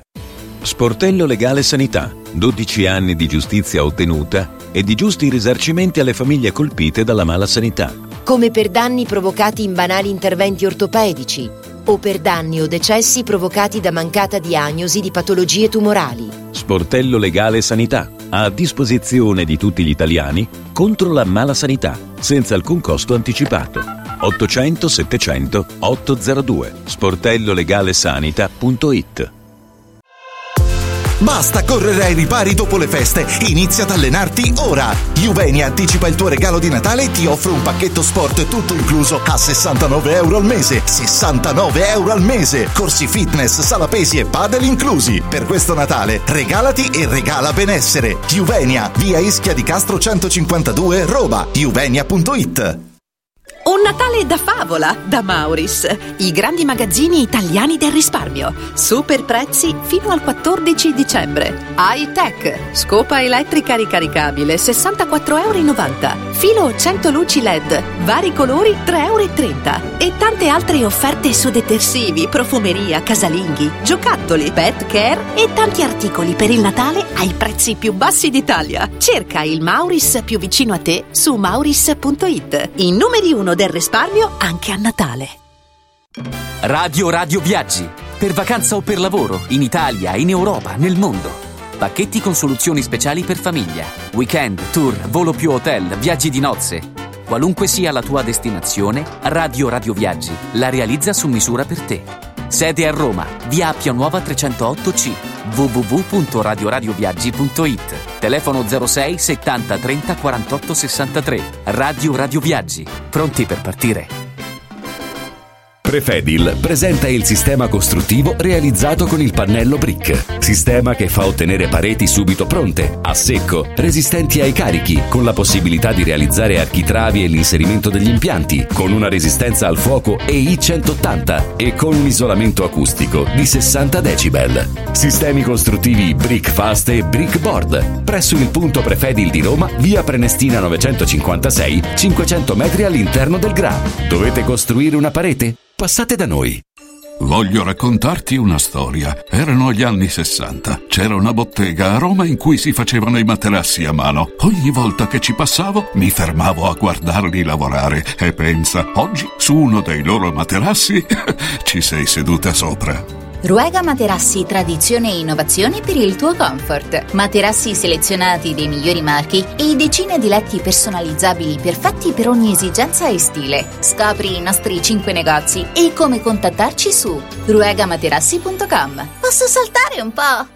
Guarda, anche qui una ravioleria dumpling bar. Ormai le trovi in tutta Italia. Entriamo, il pranzo è servito. Mmm, sono buonissimi, di qualità e pluripremiati. Eh sì, grazie al franchising 2.0 del dumpling bar, anch'io ho potuto aprire la mia ravioleria. È facile, completamente gratuito, include formazione dello chef Gianni Catani, rinnovo di menù periodico, scelta e addestramento del personale, pubblicità. Ho chiamato il numero 344 06 58 913 e il mio sogno si è realizzato. Chiama anche tu o vai su dumplingbar.it.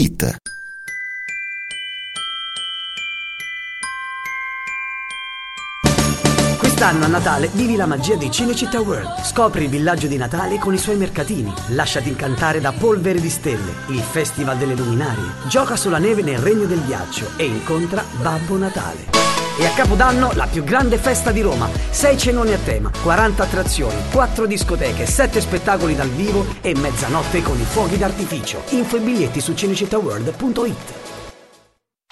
Domenica Sport.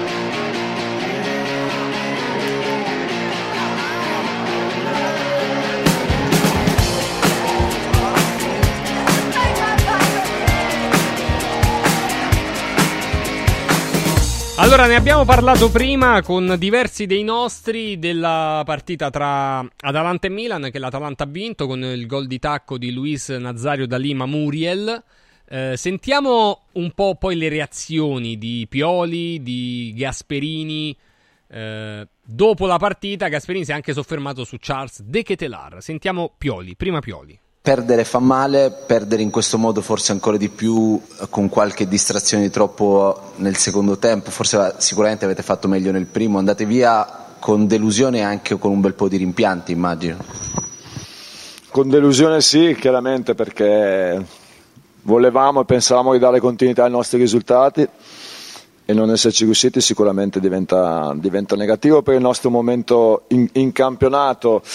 Eh, primo tempo abbiamo fatto bene, secondo me, abbiamo fatto quello che, che, una squadra deve fare per cercare di mettere in difficoltà l'Atalanta, purtroppo non siamo riusciti a concretizzare meglio, a finalizzare meglio, secondo tempo, inizio, inizio secondo tempo sicuramente hanno fatto meglio loro, dopo l'abbiamo ripresa, davamo la sensazione che potevamo forzare noi qualcosa in più rispetto a loro nel finale, perché è chiaro che l'espulsione di Calabria invece ha cambiato un po' le carte in tavolo, ma ciò non toglie che ci voleva più attenzione perché subire tre gol come li abbiamo subiti noi è sicuramente pesante.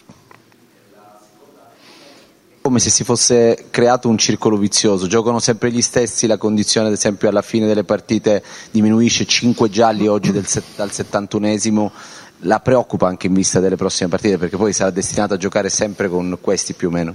Io credo che fino all'espulsione di, di Calabria la squadra ha tenuto bene il campo e ce la siamo giocati con l'Atalanta come, come volevamo, abbiamo lasciato qualche occasione di troppo, ma abbiamo giocato con energia, abbiamo giocato con, eh, con generosità fino a fine partita. Dopo è chiaro che l'espulsione ha, ha cambiato un po' le carte in tavola prima recuperiamo certi giocatori, più soluzioni avremo, questo è sicuramente un fattore molto importante, ma adesso dobbiamo trasformare la delusione di stasera in grande motivazione per la partita di mercoledì perché è inevitabile che abbiamo solo una possibilità, ma che vogliamo con tutte le nostre forze rimanere in Europa e quindi abbiamo solo la voglia di dovremmo avere solo la voglia di vincere la prima partita, la prossima partita.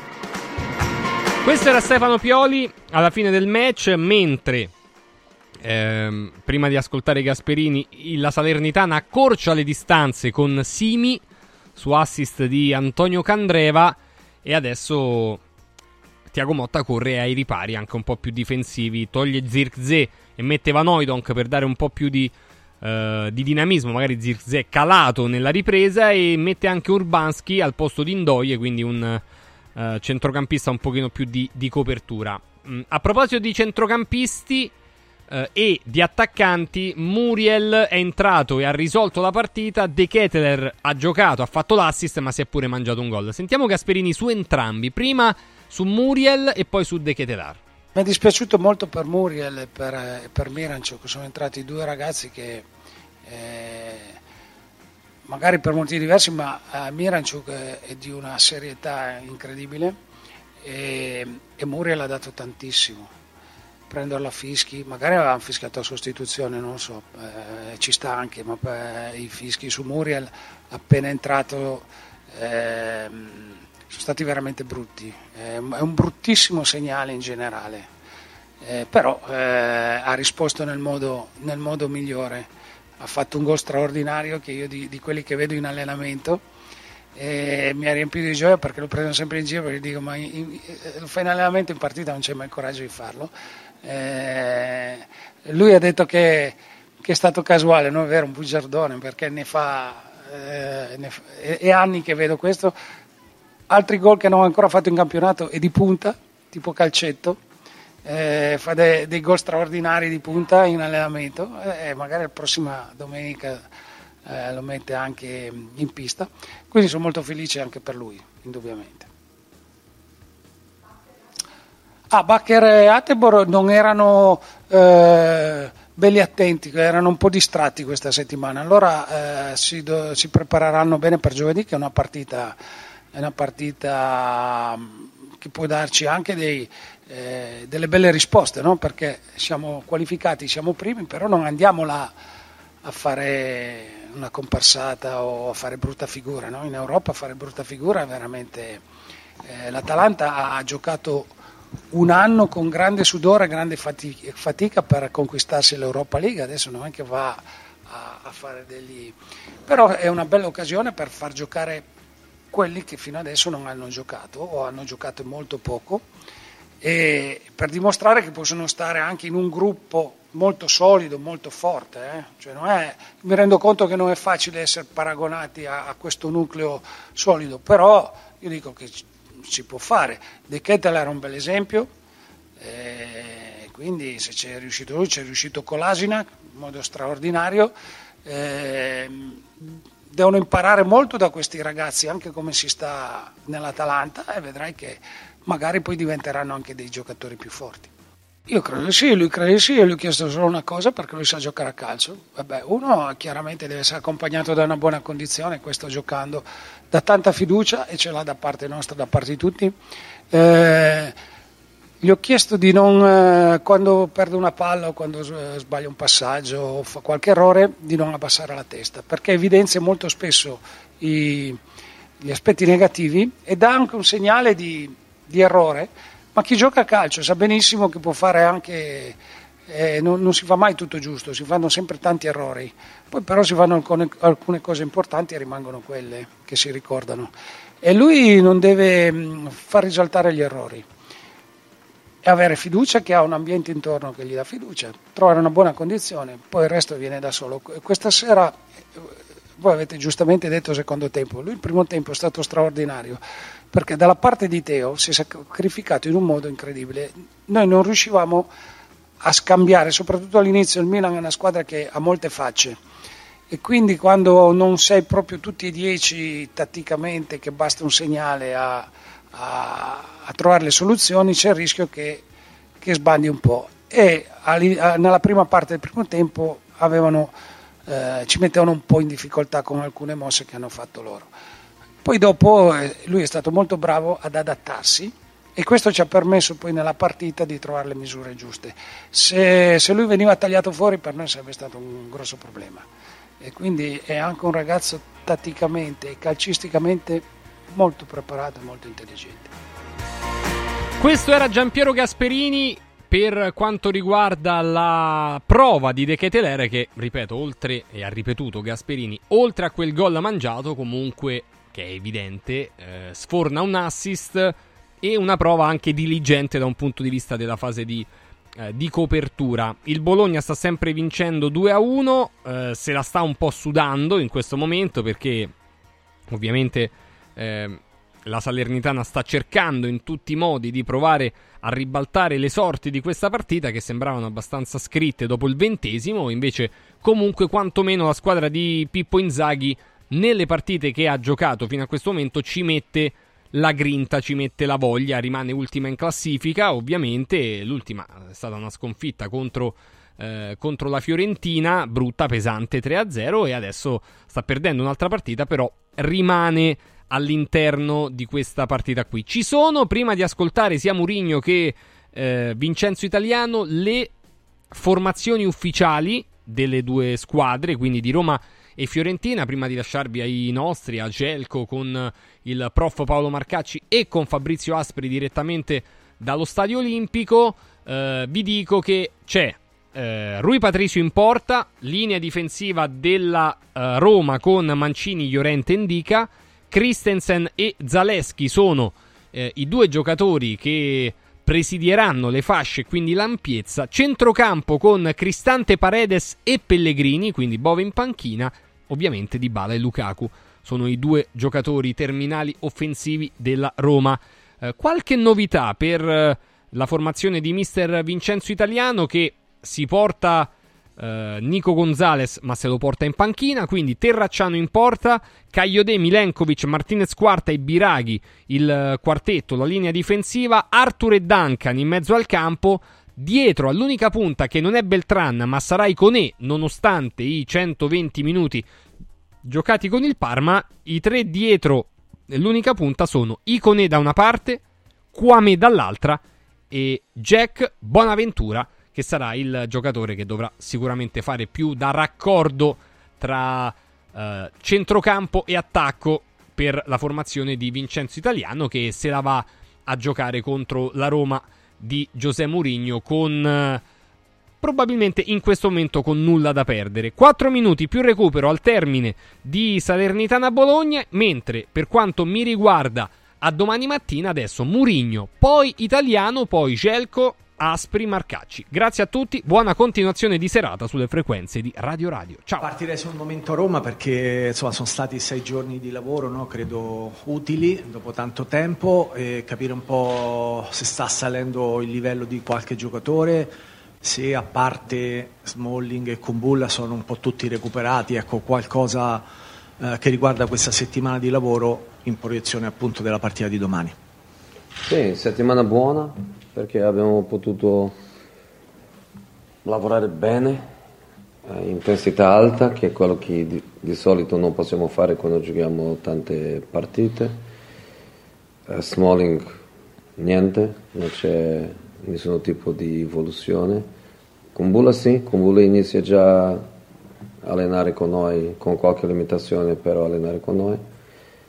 Se tutto va, va bene, non dico a disposizione totale, però dico poter aiutare, panchina, 10 minutini, 15, magari Napoli, se no Napoli subito la prima di, di gennaio, Marash lavorando molto molto bene. Dopo gente come Renato, Pellegrini, gente che arriva di, di infortuni recenti, hanno avuto una buona settimana di, di lavoro. Sono questi fuori più Tami ovviamente, però in questo senso bene, il lavoro importante da fare, da tanto tempo che, che non si lavorava con tutta la squadra insieme, principi tattici. Mm, buona settimana. Domani arriva la Fiorentina, un avversario di qualità, che partita si aspetta? Un avversario di tanta qualità, tanta qualità, tante opzioni, grande rosa. Um, si è visto che ha giocato contro il Parma, i, gli hanno vinto senza giocare con tanti giocatori che che giocheranno domani. È veramente una, una ottima squadra con un'identità molto molto propria che gioca ovviamente per gli stessi obiettivi che giochiamo noi. La differenza in classifica dimostra chiaramente questo, questo qua. In, mi aspetto una partita molto difficile sicuramente. Ieri per lei è stata una giornata un po' particolare perché oltre all'allenamento ha incontrato il procuratore federale per fare un, una dichiarazione, per, per, per, confrontarsi con lui. Cosa ci può dire di quello che è accaduto? Cosa si aspetta adesso dalla giustizia sportiva? Dalla giustizia sportiva mi aspetto giustizia. Um, non è stato un problema per me. Uh, la mia vita qui a Roma è, è lavoro. E mi sono presentato spontaneamente e anche felice. Ti dico anche felice perché il procuratore federale signor Chinem mi ha dato l'opportunità di, con tutta la naturalità, eh, con tutta la frontalità, si dice, no? di, di dirle quello che, che gli poteva dire che è esattamente la, la verità. Non ho mai, non ho mai offeso l'arbitro, non ho mai messo in, in dubbio la qualità eh, dell'arbitro, mai il fatto di utilizzare quell'espressione lì che mi ha sembrato e mi continua a sembrare un'espressione assolutamente normale perché la utilizzo anche quando parlo di me stesso riguardo, in riguardo lavoro però anche vita sociale è stata eventualmente capita di un modo che non era quello che io volevo espressare. Durante la partita l'arbitro ha dimostrato che aveva capacità per fare eh, quella partita, dopo la partita io subito ho detto esattamente questo qua, che l'arbitro aveva fatto un buon lavoro, non riesco a, non riesco a trovare nessun tipo di problema con, con questo. E basicamente questo che, che ho espressato a, al procuratore federale e che mi aspetto, mi aspetto giustizia. È solo quello che aspetto. C'è anche la parte su Berardi, perché il fascicolo riguarda anche le sue dichiarazioni su Berardi, quindi, che hanno fatto molto arrabbiare il Sassuolo, tra l'altro, quindi magari anche di quello avevate parlato. Ah, questo è il problema del Sassuolo, però dopo è anche un problema di... Un problema di io direi di, di, di, di personalità perché quando quando mi hanno trovato, mi hanno trovato lì prima della partita, mi hanno trovato lì dopo la partita, perché non mi hanno detto a me? Perché, perché a me mi salutano con grande cordialità, anche con grande soddisfazione, anche con un, un, una sorrisa grande. E un giorno dopo dicono alla stampa che non sono contenti con le mie, con le mie dichiarazioni. Questo per me è una questione di dignità. Io se non sono contento con con un avversario, con qualcosa, gli dico quando lo trovo dopo la partita, in uno spazio di, di tranquillità dopo la partita. Non ha successo questo qua, mi sorprende. Però io quello che ho detto, ho detto io ho il diritto di dirlo e più che, che un diritto ho anche il dovere, perché uno che, che è allenatore di alto livello da più da 20 anni ha anche il dovere di difendere il calcio, anche il dovere di difenderlo. E quello lì aveva solo un'intenzione, difendere il calcio, perché ci sono delle cose nel terreno di gioco che non possono succedere e purtroppo succedono tante volte, spesso settimana dopo settimana. Io mi ricollego alla domanda del collega e le dico, prima di Sassuolo Roma il general manager della Roma l'ha difesa anche strenuamente su quanto era successo proprio eh, tra sabato e domenica, insomma, ecco, quanto le ha fatto piacere queste parole anche che sono arrivate da, da Tiago Pinto e se può essere un segnale positivo anche per il futuro? Per me Tiago Pinto eh, è la Roma, quando, quando Tiago Pinto parla parla la Roma, non, io lo vedo così, non vedo che, che, che, che il direttore Tiago quando parla parla come una individualità. In quel momento lì ho sentito che, che era la società che stava, che stava parlando. Io non mi aspetto sostegno della società quando io sbaglio, perché quando io sbaglio non mi aspetto sostegno da, nessuno, però quando io non sbaglio quando le mie parole sono parole assolutamente normali, equilibrate, mi ha fatto piacere che la società mi ha detto siamo qua. Utilizzando un'espressione che non posso utilizzare più, mi ha dato equilibrio emozionale per quella partita lì. Posso chiedere però un chiarimento su quella cosa di ieri perché ehm, per, capire se le hanno contestato, la domanda poi scusami Luca era un'altra però, però per capire perché non abbiamo parlato, se le hanno contestato anche la battuta che ha fatto riguardo al decimo minuto Mancini prenderà un'ammonizione da Marcenaro. Volevo sapere se le hanno contestato anche questa frase o se era solo l'altra che le avevano contestato. No, guarda, io penso che non, penso che non posso neanche parlare di quello che è successo ieri. No? Sono, sono, andato io con il direttore Pinto che mi ha, che mi ha accompagnato e con l'avvocato Conte. Abbiamo trovato il procuratore federale Chinè, gli abbiamo parlato abbiamo parlato io mi fermo qua per dire, sai, non mi sento confortabile a, a dire più di, Fai pure la domanda, di questo qua. Manteniamo la domanda, grazie. Sì. Eh, anche se volevo fare un'altra domanda poi invece di, di, campo, ma mi tengo un attimo sul tema perché poi in settimana è arrivata anche una designazione che gli esperti arbitrali, io non sono un esperto arbitrale, ma gli esperti arbitrali dicono ma tutti insieme, Aureliano, Maresca e, e Rapuano, insomma, hanno avuto diversi problemi con la Roma e con Mourinho in questi anni. Volevo sapere se lei invece da questo punto di vista per domani si sente tranquillo. Grazie. Io, io, penso, che, mm, io penso che noi allenatori non dobbiamo parlare degli arbitri prima della partita. Questa è un, una riflessione che, che ho fatto da, da, da, da, solo, anche una riflessione che ho adesso entro di nuovo ieri, che ho compartito con, con il procuratore, io penso che prima de, de, della partita non dobbiamo parlare dei, dei dopo possiamo essere più felici, meno felici, criticare di più, criticare di meno, però prima della partita penso che dobbiamo partire dal principio che, che gli arbitri vogliono fare bene e lasciare gli arbitri tranquillo prima della partita. Mi ricollego a questo punto con quello che ha chiesto il collega eh, rispetto al suo futuro perché non, ha, non, non, ho ben capito qual è la situazione rispetto alla, alla, proprietà, che ha dimostrato vicinanza nelle sue battaglie. A Budapest ero presente quando ha detto che si sentiva un po' da solo, quindi a distanza di due mesi le ripongo la domanda che le avevo già fatto.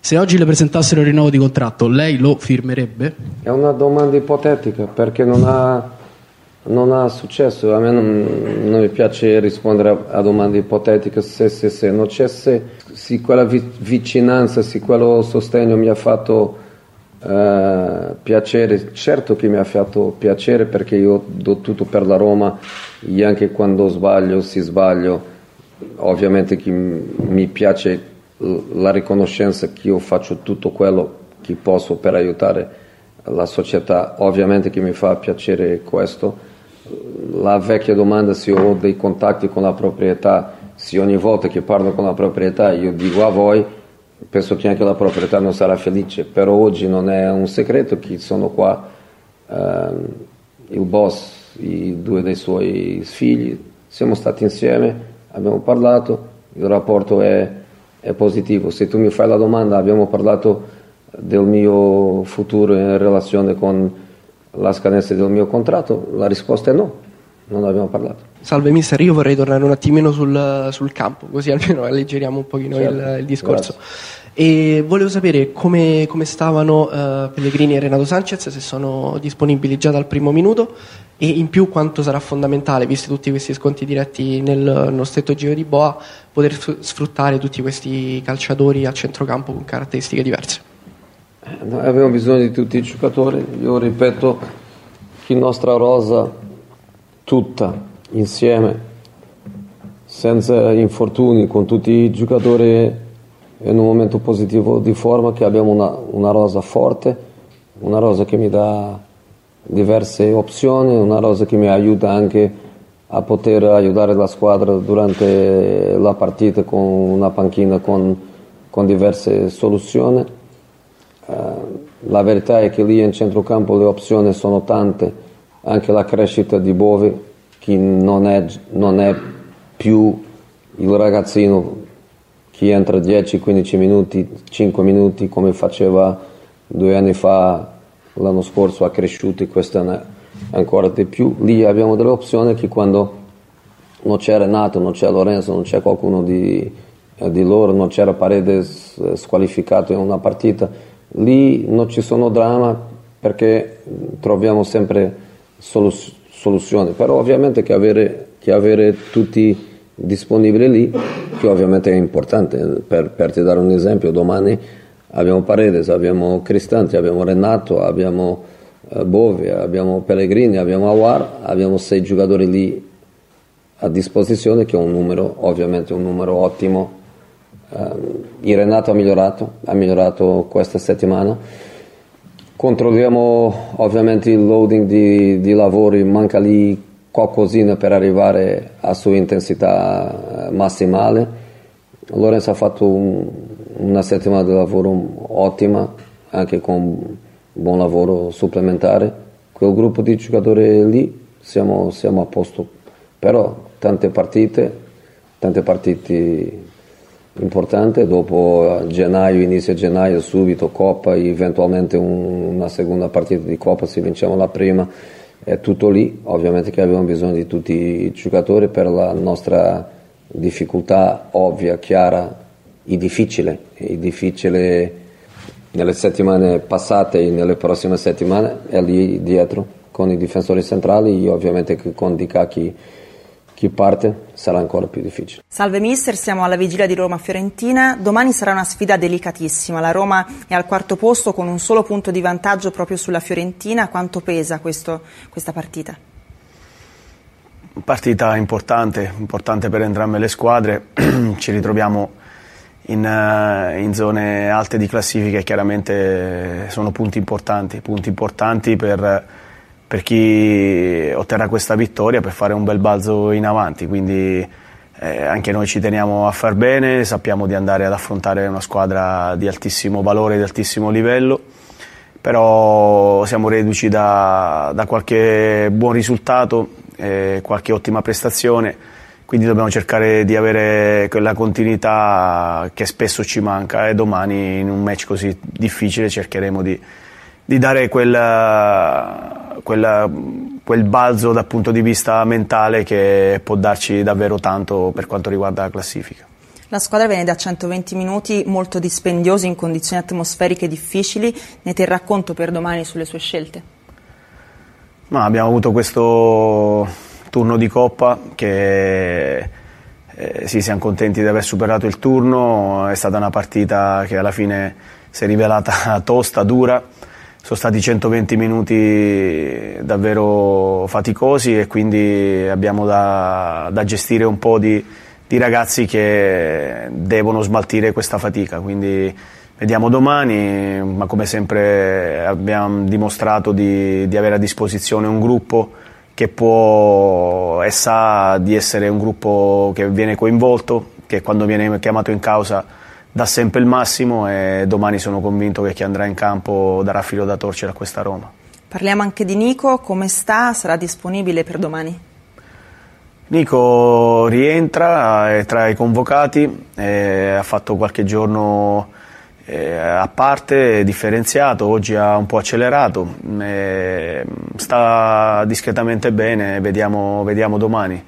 Eh, quegli allenamenti che non ha svolto con la squadra non gli hanno fatto perdere condizione, quello sicuramente perché eh, di condizione ne ha, però vediamo, vediamo perché abbiamo ancora tanti impegni, tante partite eh, e gestiremo domani con calma il tutto. Ultima domanda, quanto può pesare il fattore ambientale in una partita così delicata come quella di domani?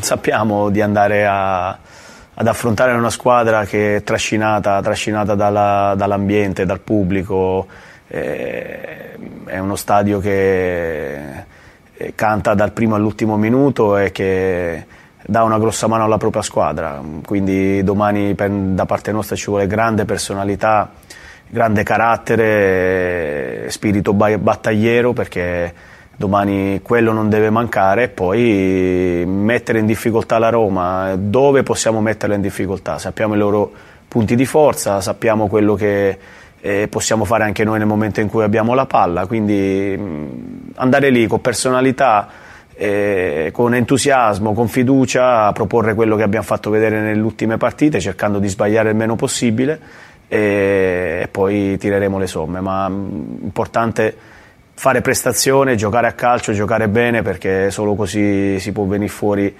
con un risultato positivo da, da quello stadio e contro una squadra così forte.